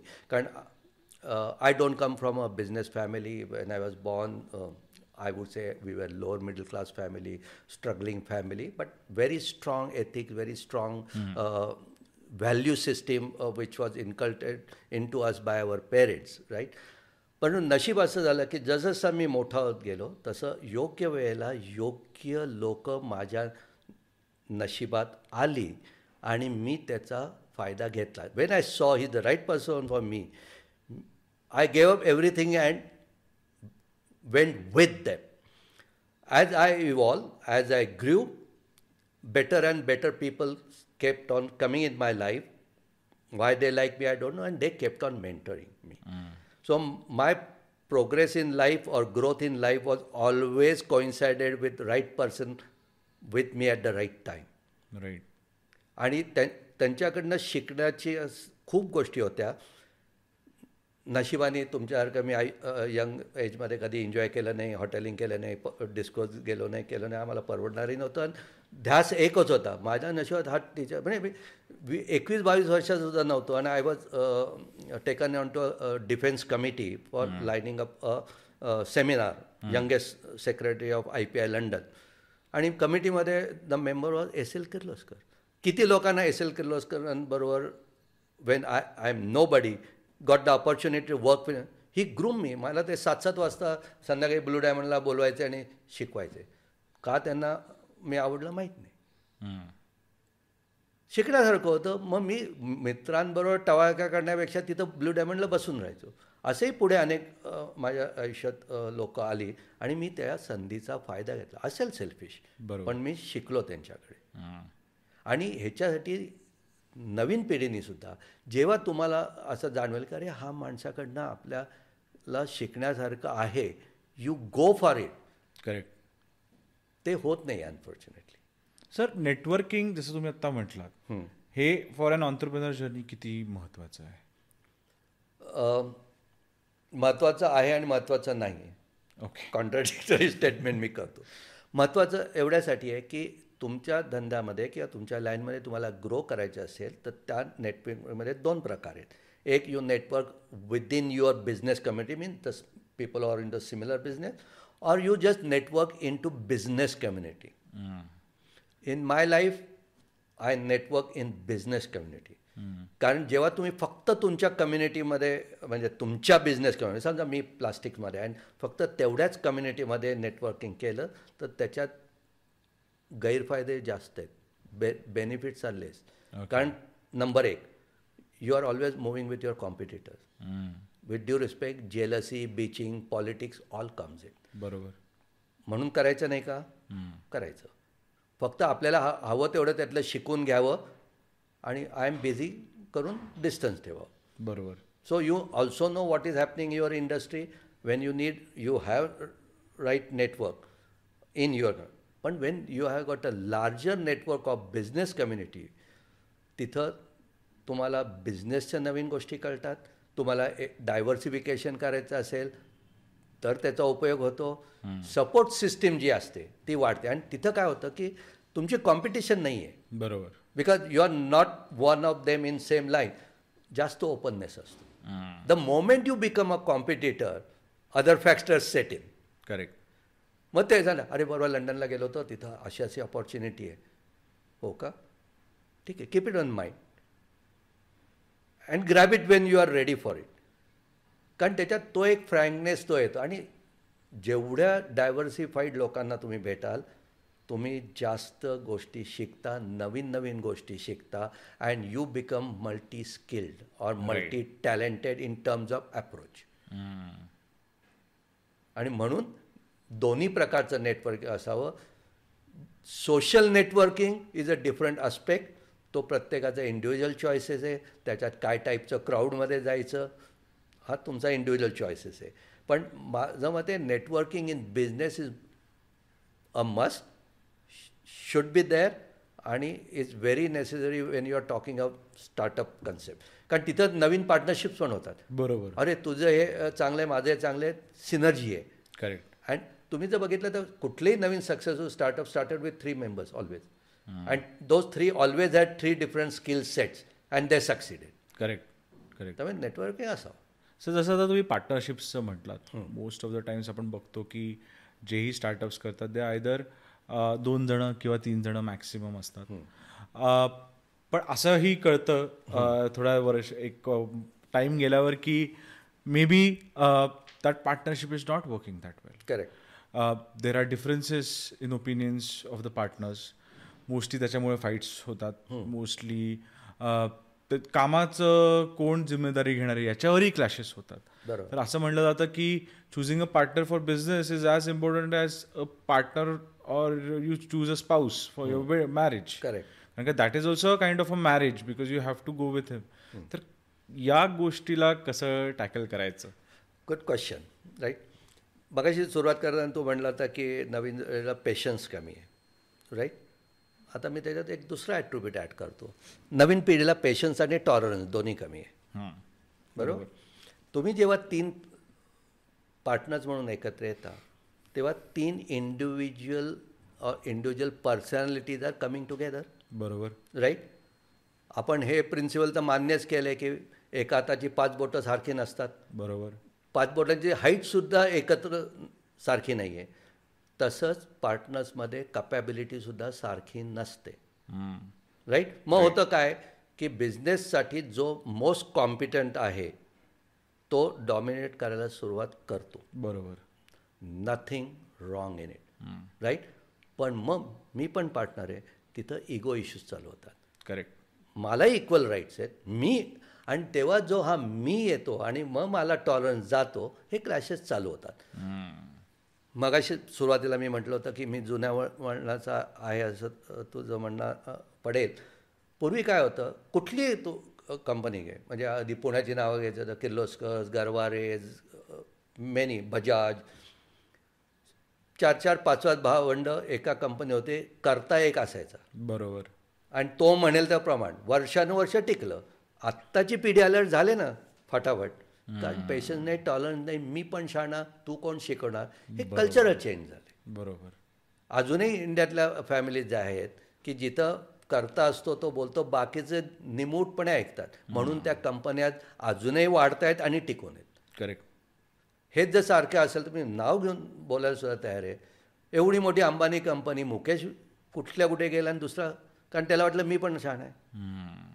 टिकला असता दोघं तर आज जगातली सर्वात मोठी company झाली असती. करेक्ट तर हे इगो इश्यूत येतात. माणसाचा स्वभाव आहे. ॲब्सोल्युटली तर इगो इश्यूज हे एखाद्या पार्टनरशिपमध्ये हे कसे सॉल्व्ह करावे? काय what should be that tip of point की एखाद्याला आपण बसावं की अरे बाबा बस. या मायातल्या गोष्टी मला वाटतात आणि ज्या तुझ्या त्या गोष्टी इथं इथं माझा बिझनेस सेन्स किंवा जो बिझनेस मी करतो तो मॅटर करतो. मी अनेक मोठ्या फॅमिलीजमधनं हे इश्यू हँडल केलेत not only in India abroad also कारण तिथं इगो इश्यू असतात नेक्स्ट जनरेशन आलेली असते.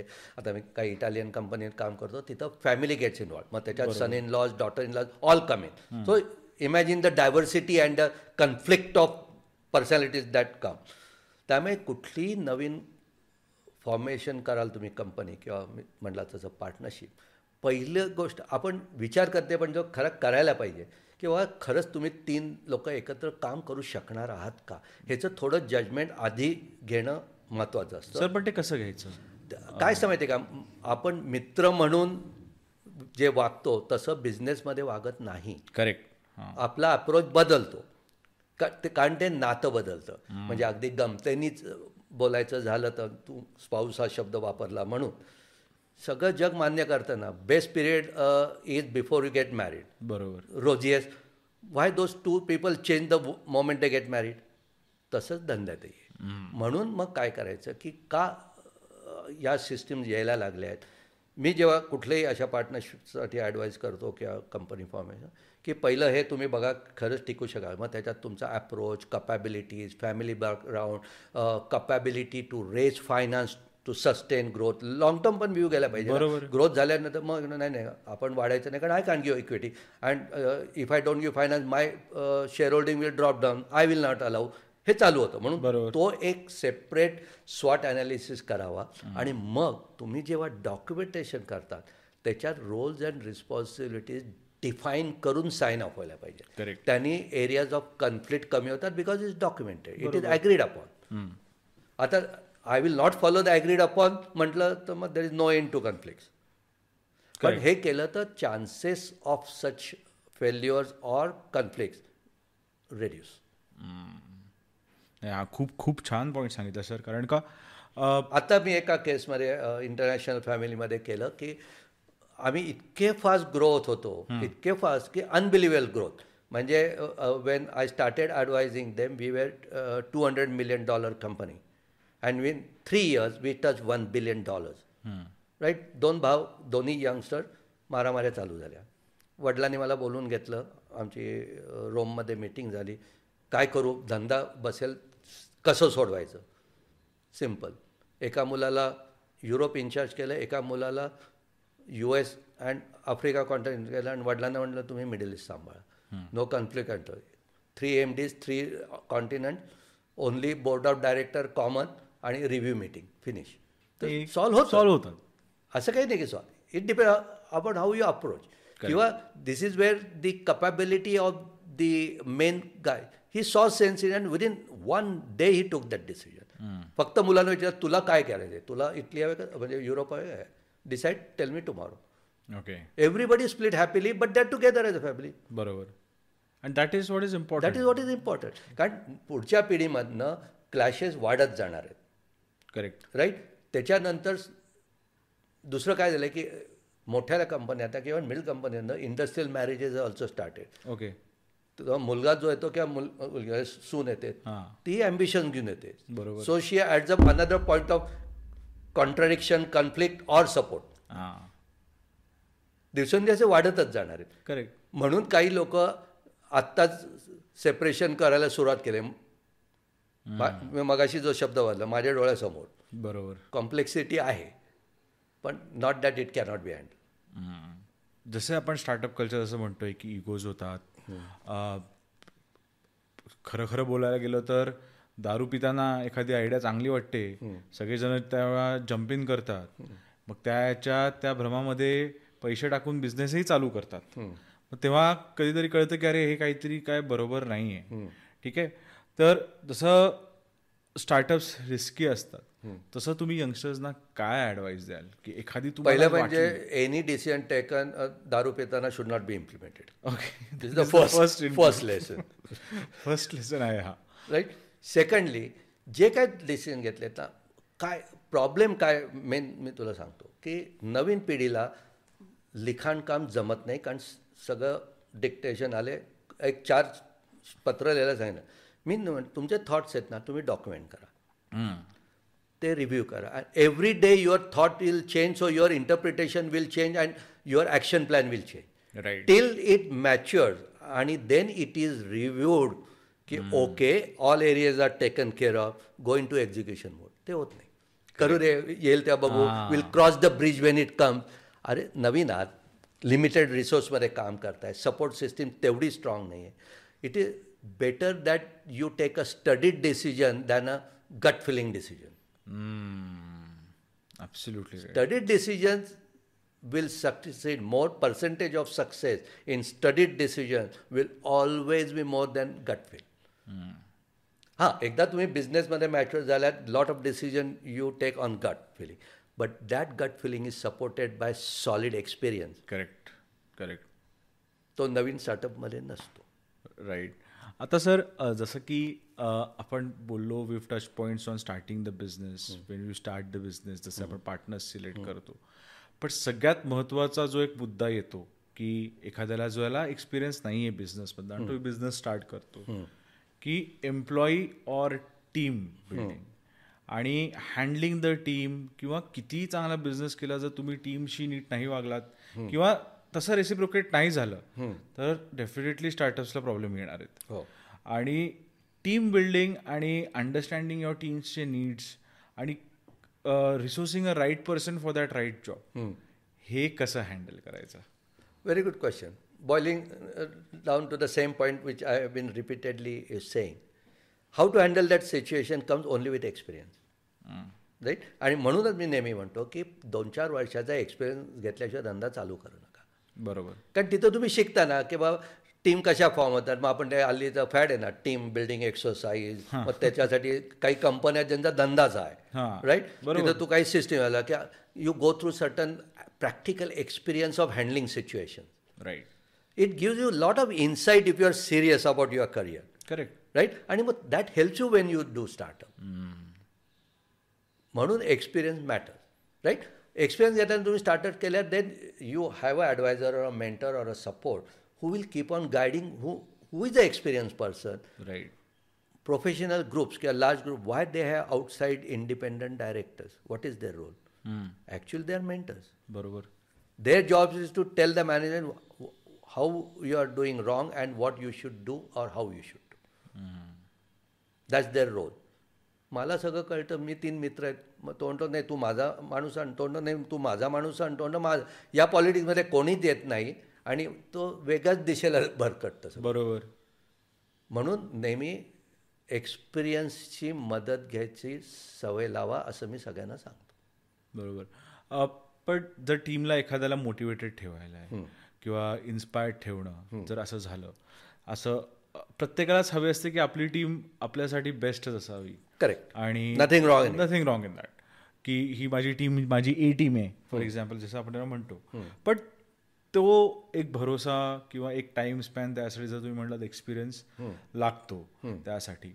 पण काय असे हॅक्स आहेत ज्याच्यानी मोटिवेटेड ठेवू शकतो टीमला इन्स्पायर्ड ठेवू शकतो असं काय करू आता आमच्या वेळेसचं विचार केलास तर ते हॅशटॅग्स वेगळे होते? बरोबर. राईट तेव्हा आम्ही काय विचार करायचो कंपनी किती स्टेबल आहे म्हणजे माझी नोकरी किती वर्ष टिकेल? ऍब्सल्यूट राईट ती कंपनी किती पेमेंट करते आणि किती इन्क्रीज देते?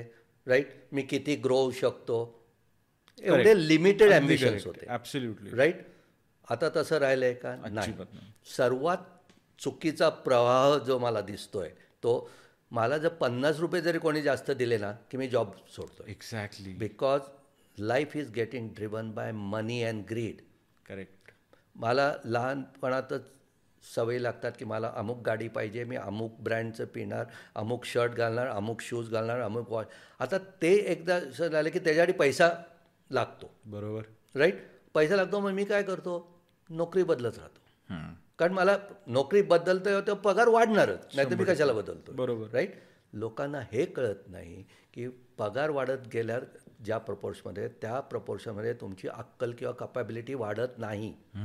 आणि तुमचं career gets cut off very quickly कारण कंपनीकडे अरे एवढे पैसे होण्याची लायकीच नाही आहे बरं आता मला शंभर रुपयांना पाचशे रुपये पगाराची नोकरीला ची सवय झाली मी शंभर रुपयाच्या नोकरीकडे जाऊ शकत नाही. बरोबर. मगाशी जो प्रश्न डिप्रेशन फ्रस्ट्रेशन हे या गोष्टींमुळे यायला लागले त्यामुळे मी जेव्हा इंटरव्ह्यू पॅनलवर बसतो आणि बायोडाटा बघतो पहिलं काय बघतो त्याची जॉब स्टॅबिलिटी समजा कोणी आहे तीन वर्षामध्ये पाच job out I will not even take interview sir आत्ताचा सिनारिओ असा आहे एका वर्षामध्ये पाच जॉब्स आहेत.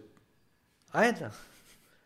त्या मी कंपनीसाठी सर्वात महत्त्वाचा मुद्दा बघतो स्टॅबिलिटी ऑफ द टीम तू मला सांग तर स्टॅबिलिटीज लोकांमध्ये त्याचं टीम कधी तू बिल्ड करणार exactly I will compromise on talent but not on stability because I can hone the skill I can train शेवटी ए- एक लक्षात ठेवा प्रत्येक कंपनीचं culture behaviour systems business management style is always driven by the top man whether owner or a C O बरोबर he creates his own systems or way of working. So everybody has to follow that system, right? So company trains you to fit into that system. Correct मग तिथं आपण इंटरव्ह्यूमध्ये काय बघतो की बाबा याची stability mental stability thought process stability किती आहे? What are is ambition so आम्ही बाबा where do you want to see yourself in this company in five years त्या उत्तरावरनं एक्सपिरियन्स आम्हाला कळतं की काय एकंदरीत प्रवृत्ती आहे. आणि जिथे असं नाही I will grow with the company मग मी विचारतो ओके पाच वर्षाचा बॉन्ड साईन करशील? हो करीन कळते की त्याची कपॅबिलिटी नाही आहे पण असं जर कोणी म्हटलं तर मी घेईन. कारण I get time to mould him the way I want it and not the way he is right right अशा पद्धतीने कामं केली तर तुम्हाला टीम बिल्ड करता येते. आणि मी हे अथॉरिटीली किंवा विथ प्राईड म्हणेन जिथं जिथं मी माझ्या टीम्स क्रिएट केल्या किंवा माझ्या वीस वीस पंचवीस पंचवीस वर्ष झाली लोक अजून सोडून गेली नाही मी एक नेहमी उदाहरण देतो.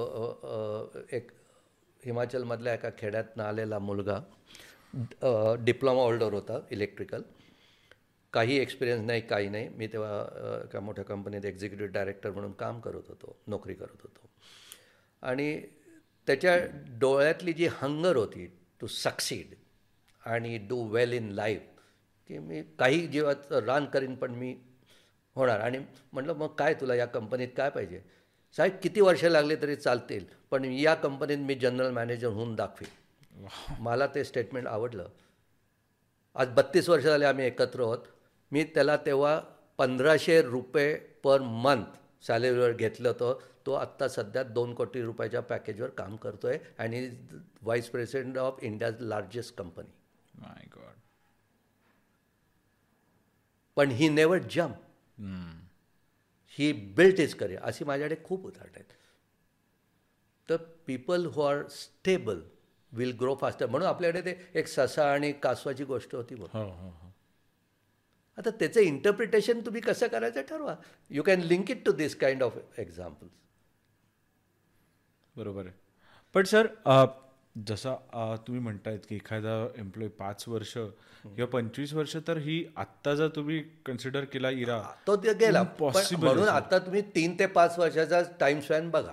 सर मग याच्यामध्ये what could CEOs or founders of the company do की होतं काय की इंटरव्ह्यूमध्ये आपण बोलतात लोक ॲम्बिशन्स आपण सगळं चेक करू शकतो वगैरे. बट ऑन द जॉब असं होत नाही. खूपशा वेळेस. काय काहींचे एक्सपिरियन्स किंवा माझा पर्सनल एक्सपिरियन्सही तसा आहे. बरोबर.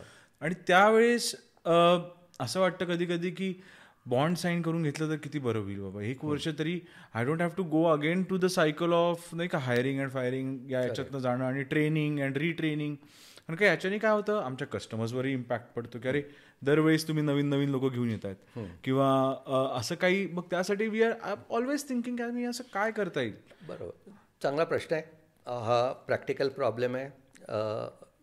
मी थोडासा तो वेगळ्या पद्धतीने हँडल करतो ज्या ज्या सर कंपन्या तुम्हाला त्याच्यात एक अजून एक फक्त एक तुम्हाला एक अॅनेक्डोट देईल याच्यातला की जे आत्ताचं जनरेशन एकदम लेटेस्ट न्यू जनरेशन जे कामाला आहेत ना हे असं जनरेशन आहे की ज्याला तुम्ही जर कामावरनं ओरडलात जरी तरी दुसऱ्या दिवशी तुम्हाला ते राजीनामा देणार. दे विल नॉट कम त्याच दिवशी.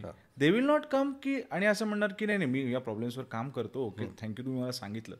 तो एक काळ वेगळा होता. जेव्हा people use to you know love their jobs or you know fear that jobs जातील वगैरे असं पण ओरडला बॉस तर ते मनावर घेतलं जात नव्हतं. कारण आपल्या घरी सवय होतं ना आपण चूक केले तर वडील कानाखाली मारले किंवा आईने मारलं. इट वॉज ॲक्सेप्टेड आता तुम्ही करू शकता का तुमच्या मुलांना? अजिबात नाही.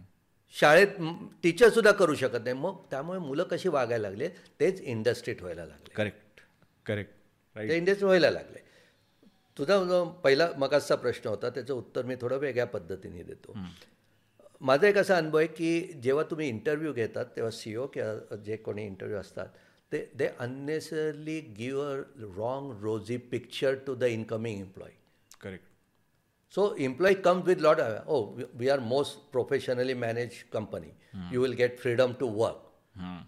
एक स्टँडर्ड डायलॉग असतो right so I come with the expectation की बाबा I can work independently I can मग ते सांगते ओ three years you can become assistant vice president this this that ते सगळं रोजी पिक्चर दिलं जातं टू अट्रॅक्ट हिम जेव्हा तुम्ही त्या कंपनीत काम करायला सुरुवात करता पि picture you have all the freedom to work पण तू असाच बसशील आणि त्याच टेबलावर बसशील आणि काळ्या पेनने लिहिशील.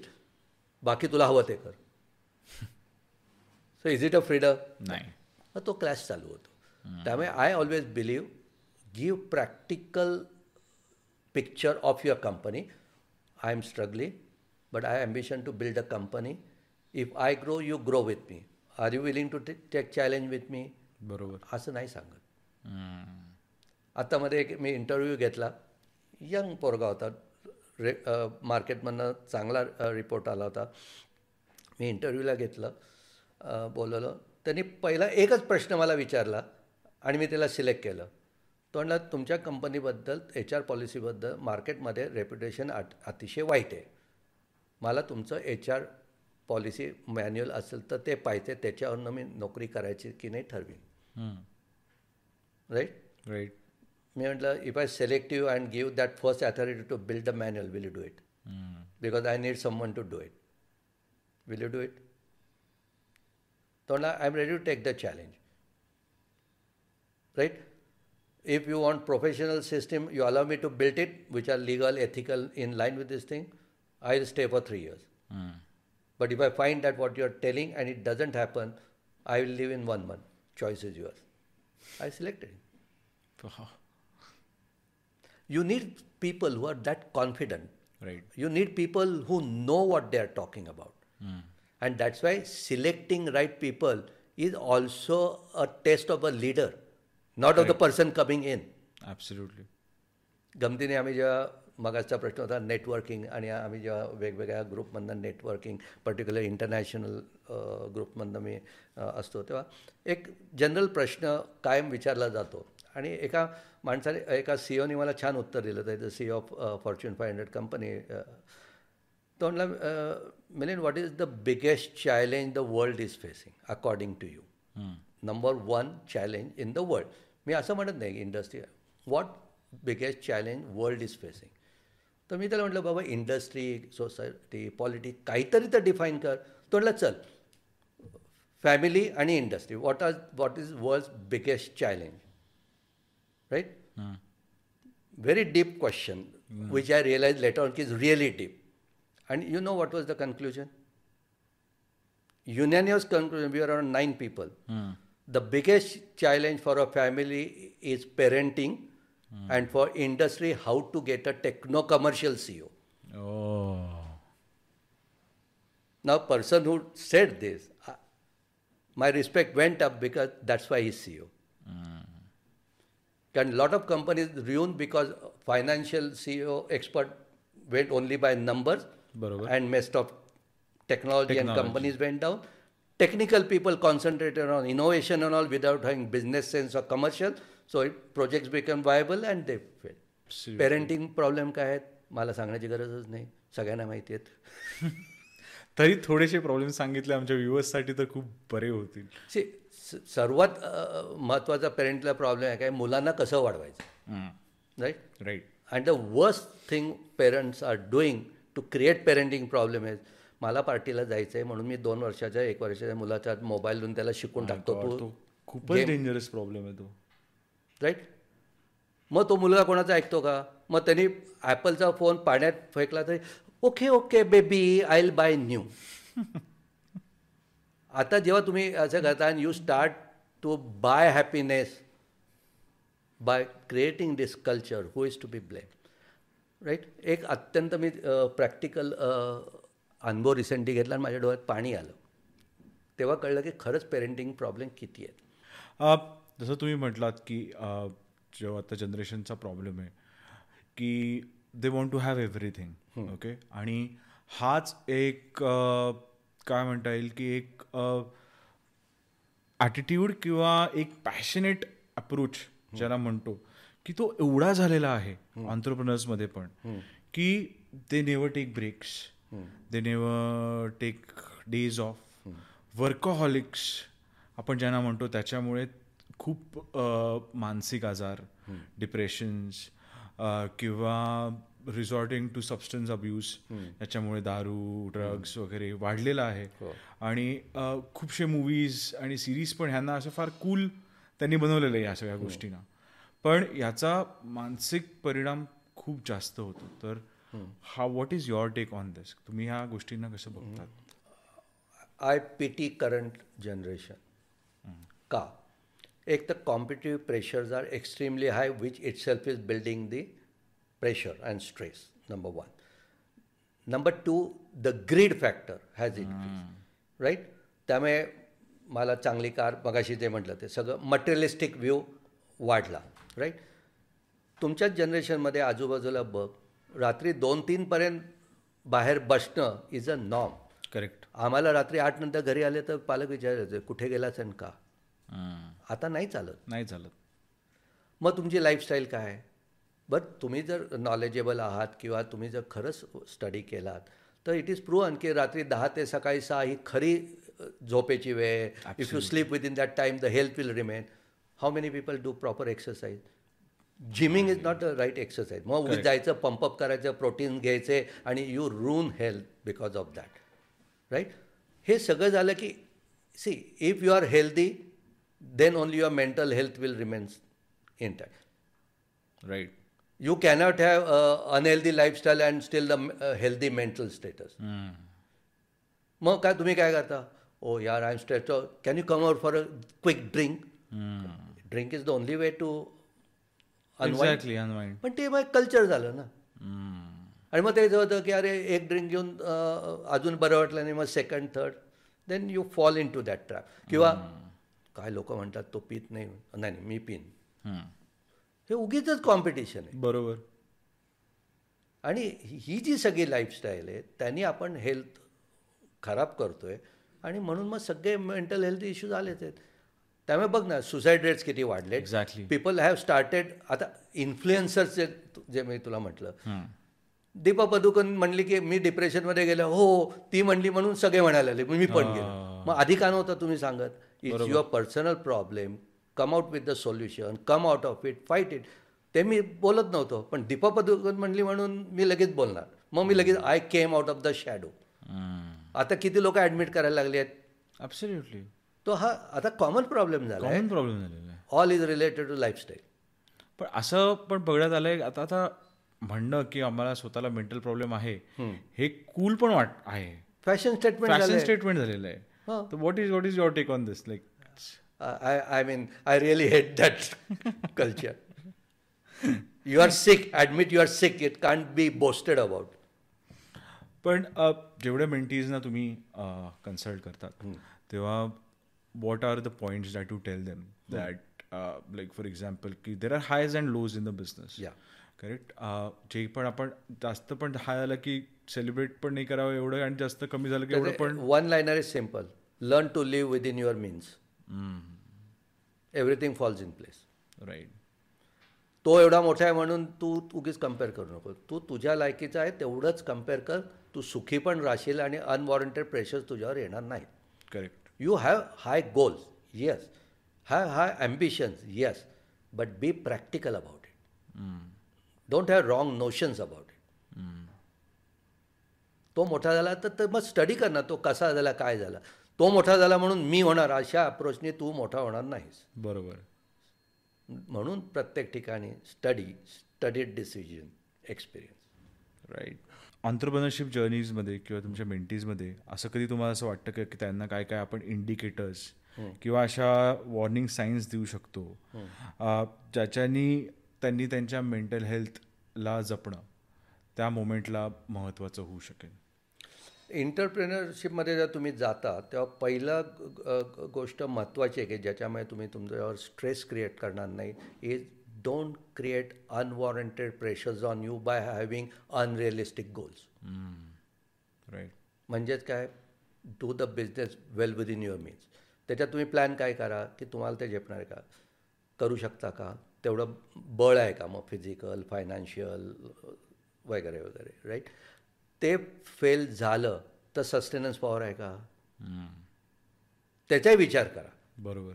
सगळं सक्सेस होतं असं नाही फेल्युअर पण फेल झालात तर तुम्ही तुमच्या पायावर उभं राहू शकताय का? किंवा what is your plan B हे प्लॅन करा. हे जेव्हा प्लॅनिंग होत नाही मग जे शॉक्स येतात किंवा आपण म्हणतो रिव्हर्सेस आले त्याच्या लाईफमध्ये अरे हो कारण ही नेवर इमॅजिन दॅट कारण मी फेल होऊ शकतच नाही. फेल फक्त शेजारचाच होतो. बरोबर. ही जी एक ॲटिट्यूड झाली आहे म्हणजे त्याच्यात थोडा ज्याला मी म्हणतो मीपणा आला आहे. हा बऱ्याच प्रॉब्लेमचा मूळ हे आहे. Correct over estimation of over estimation exactly आता जसं इंडियाचा स्टार्टअप फेज आहे किंवा इंडियाची इकॉनॉमी जसं आता मोदीजींनी म्हटलंय की in next five years we are going to aim to be the Third largest third largest in the whole world तर हाऊ कारण की you are sitting and you know with lot of bureaucrats and you meet them तर तुमचा काय take आहे या घड्याळ See, um, I'm not making a political uh, statement out of it, but now I've seen the journey of industry myself for last 42 years, right? Um, India has never been in such a beautiful uh, situation as it is today, right? Who is responsible is not what we are talking about. What I'm talking about, entrepreneurs uh, ambitions इंडियातल्या वाढल्या respect for us globally has increased we started believing in ourselves that we have brains we can do it and now people are thinking why for somebody else why not for myself and my country right right आता हे जेव्हा spirit येतं त्याला supporting जे infrastructure यायला पाहिजे म्हणजे no licence राहा access to technology access to fund access to infrastructure is increasing day by day, becoming easier day by day, right? Mm. So that is pushing up this culture very fast. I'll share you one example recently, right? Uh, uh, I recently got some American patent for a particular technology, uh, uh, uh this thing, uh, which is one of the pet subject of current PM, mm. right? And there are a lot of activities happening, right? And I was surprised that he has taken it so seriously that there is a new department started in PMO top three scientists who have got experience of 30 years plus in Germany have been transferred at Germany paying higher salary than what they were in Germany and they are managing this. Okay. The managing director of this uh, is a Maharashtrian guy, right? You know what is his job? His job is select 3,000 right entrepreneurs for whom factories will be set up using the technology that we, we had developed. Government will pay the license fee to us. Government will arrange the land, building, ca- uh, capital goods, equipments, and finance Wow. to those entrepreneurs. But those 3,000 companies should come up in next three years. Government will ensure 3,000 new industries come, for which whatever is required, they will not give money to anybody. They will say, this is your land, this is your building, this is your equipment, now run it. So siphoning, diverting is not going to happen. आता जेव्हा तुम्हाला या टाईपचा support येतो why I my ambitions of becoming industrialist should not right absolutely हे वीस वर्षापूर्वी होतं चाळीस वर्षापूर्वी होतं नव्हतं मग कशी इंडस्ट्री ग्रो होणार आज मला कुठल्याही टेक्नॉलॉजी इम्पोर्ट करायला लायसन्स लागत नाही. बरोबर. वन विंडो क्लिअरन्सेस आहेत. जर it is becoming so easy to start a venture I am attracted entrepreneur skills आपल्याकडे होते. ते स्पिरिट आपल्याकडे होतं. पण political circumstances or otherwise it was always suppress because there were lot of people who never wanted India to progress correct it's a political statement absolute so but I don't care तर पुणे आत्ता since you stay in Pune and you been staying in Pune since past born brought up study I am a hardcore Punekar hardcore पुणेकर तर पुण्याचं हे environment किंवा काय geographical features किंवा काय असं इकडचे लोक किंवा इकडचं काय ट्रेंड असं आहे that you chose to be in Pune first thing आणि असं काय आहे या पुण्याचं जे डायनामिझम जे ॲक्च्युली खरंच जसं आपण आय टी हब आहे पुण्यामध्ये जसं नवीन नवीन बिझनेसेस येतात how is Pune favourable and conducive Punekar काय म्हणणार पुण्याच्या पाण्यात आणि मातीतच काहीतरी. काहीतरी. म्हणजे इन अ लाइट सेन्स पण तुम्ही जर प्रॅक्टिकली बघितलं तर पुणे आणि बेंगलोर या cities I rate as top two in India in all respects, right? Now, what are the things which uh, make them so special? First and foremost, climatic conditions. That is one thing. Fortunately, Pune is becoming cosmopolitan. Mm. So, obviously, talent, culture, or diversified is coming together in Pune. Is Pune still the hotbed of culture? Answer is yes. yes. Music, drama, right? If you see the industry base, Pune is the largest uh, engineering industry base now in India. Mm. Second largest in IT industry. Yes. Number one in defense and armament. Absolutely. With so many uh, defense establishments in Pune. Education, mm. I think it is the Oxford of India. Highest number of colleges or universities are in Pune. True. Right. Cost of living is still one of the lowest compared to the metros. right? right? Right Accessibility to international airport, international gateways, superb, yes centrally located. Safety, security, still very decent. Absolute right? And I believe being Punekar, people are very good. So what more you need? नाही हे खूपच amazing उत्तर दिलं तुम्ही कारण का uh, Even you see automobile industry. Pune Exactly. is the largest. Ba- so what is not there when you talk of industry? आता industry आहे म्हटलं की तुला करिअर ग्रोथ ऑप्शन्स सगळंच आलं ना. बरोबर. असे किती सिटीज म्हणणं आहे? खरंय. आणि अ, हा तर आहे एक पुण्याचा अप्रोच आणि पुण्या इंडिया देतं आणि द पॉलिसीज अँड गव्हर्नमेंट तुमच्याप्रमाणे आता खूपच चांगला आणि कंड्युसिव्ह एक आहे. एन्व्हायरमेंट बिल्ड होत I believe so. For India आता आपण येऊया ए आयकडे आर्टिफिशियल इंटेलिजन्स आणि त्याच्या भोवती खूपशा अशा कॉन्ट्रोवर्सीज चालल्या आहेत की आता मशीनचं जॉब्स घेणार आहेत आणि जॉब्स राहणार नाही आहेत आणि आता सगळीकडे असं होणार आहे. तर तुमचं काय टेक आहे ए आयवर आणि काय कितपत हे काय गोष्टी खरंच होणार आहेत का नाही होणार आहेत का काय कसं आर्टिफिशियल इंटेलिजन्स एवढा इंटेलिजन्स माझ्याकडे नाही आहे पण जे काय अनुभवानं मला थोडंफार लक्षात देतं की ज्या लेवलच्या टेक्नॉलॉजीज आणि सॉफिस्टिकेशन यायला लागलं आहे त्याच्यामध्ये you cannot avoid artificial intelligence आणि पर्टिक्युलरली फार्मा मेडिकल फील्डमध्ये ज्या डेव्हलपमेंट होणं ते गरजेचं आहे. त्याच्या आहारी किती जायचं तिथं कुठेतरी स्टॉप यायला पाहिजे. कारण ह्याच्यात काय होतं आहे की जेवढे आपण कॉम्प्युटरायझेशन आणि आर्टिफिशियल इंटेलिजन्सवर डिपेंडंट होत चाललो आहे तेवढ्या आपण आपल्या कपॅबिलिटीज अँड ब्रेन स्ट्रेंथ कमी करत चाललो आहे आणि if you don't control it one day will become slaves correct out of it, right? At the same time, in industry, considering the availability of skills or expertise, cost of production, competitive pressure, uh, I need reduction in manpower, highly trained man- So that is getting replaced by AI. Barabar. Right? So is AI going to kill all the jobs? Answer is no. Mm. But shift of skill set is going to happen. Challenge is how government adopts to this change in changing the education pattern to meet uh, the requirement which is three years, five years down the road. आणि म्हणून people R worried आता हो- होतंय कसं की मी पन्नाशीचा आहे पंचावन्न वर्षाचा चला आता पाच वर्ष नोकरी करायचं गेलं.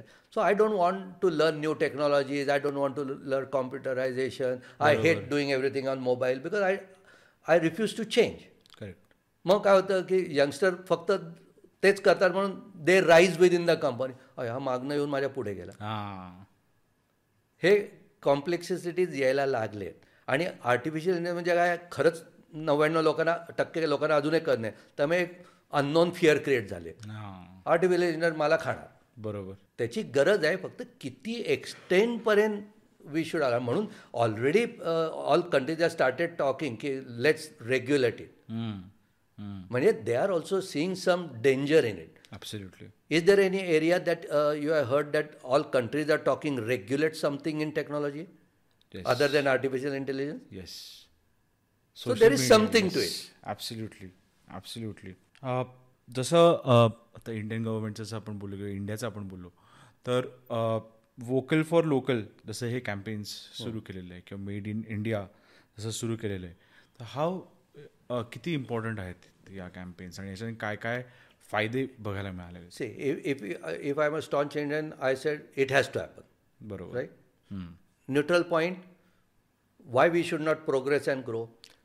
What one should always remember, which I tell international community, you do X, Y, Z better or you are better is all bullshit because you, you have got so small population to maintain. Mm. My country has to feed 140 crore people.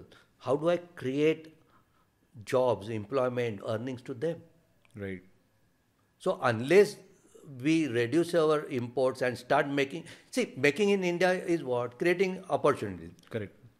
Right? That's why half the startups that are happening are into new areas. Mm.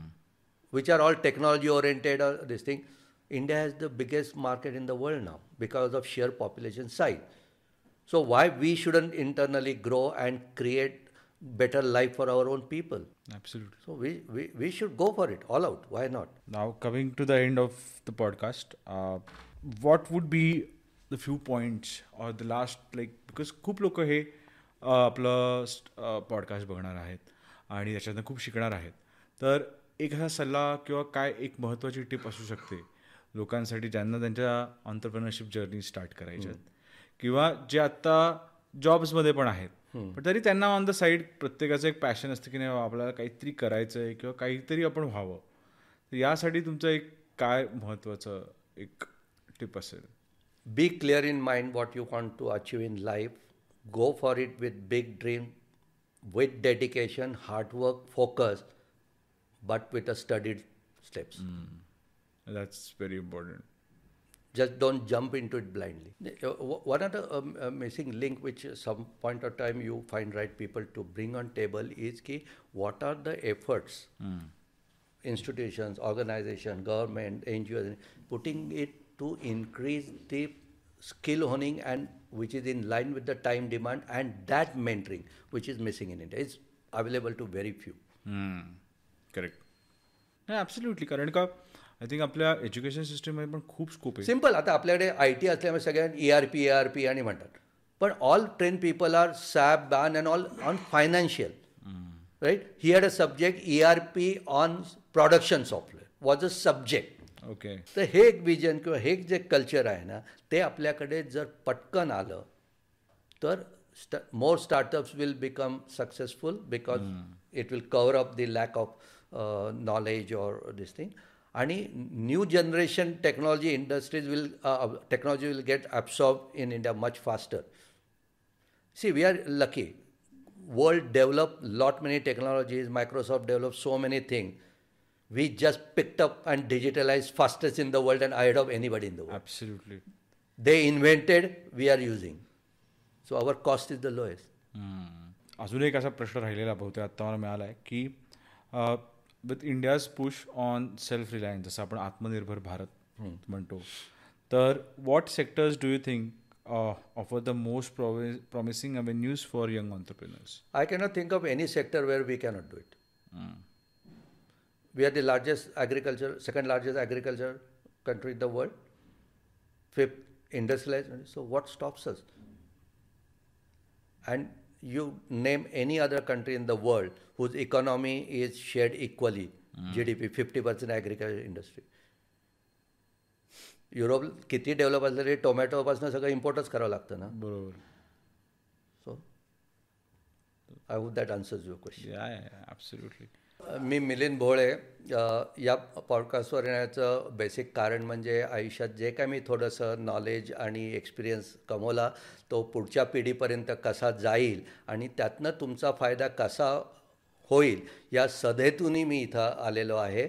आणि असं वाटतं की तुम्ही या चॅनेलवर regular या. तुम्हाला असे मोठे वेगवेगळ्या विषयावरच्या कथा आणि एक्सपिरियन्स ऐकायला मिळतील. त्यातनं तुमचा फायदा होईल.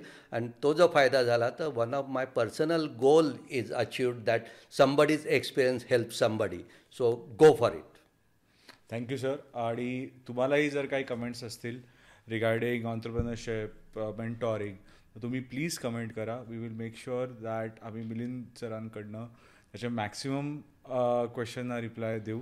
तर sir thank you so much for coming on thank you marriage for giving me this opportunity to to blurt out my experience to you and hope some people at least get one percent benefit out of that spoiled wisdom absolutely wish you best of luck for your channel thank you so much and look forward to see you again absolutely sir काय बोलताय चा हा episode ऐकल्याबद्दल धन्यवाद.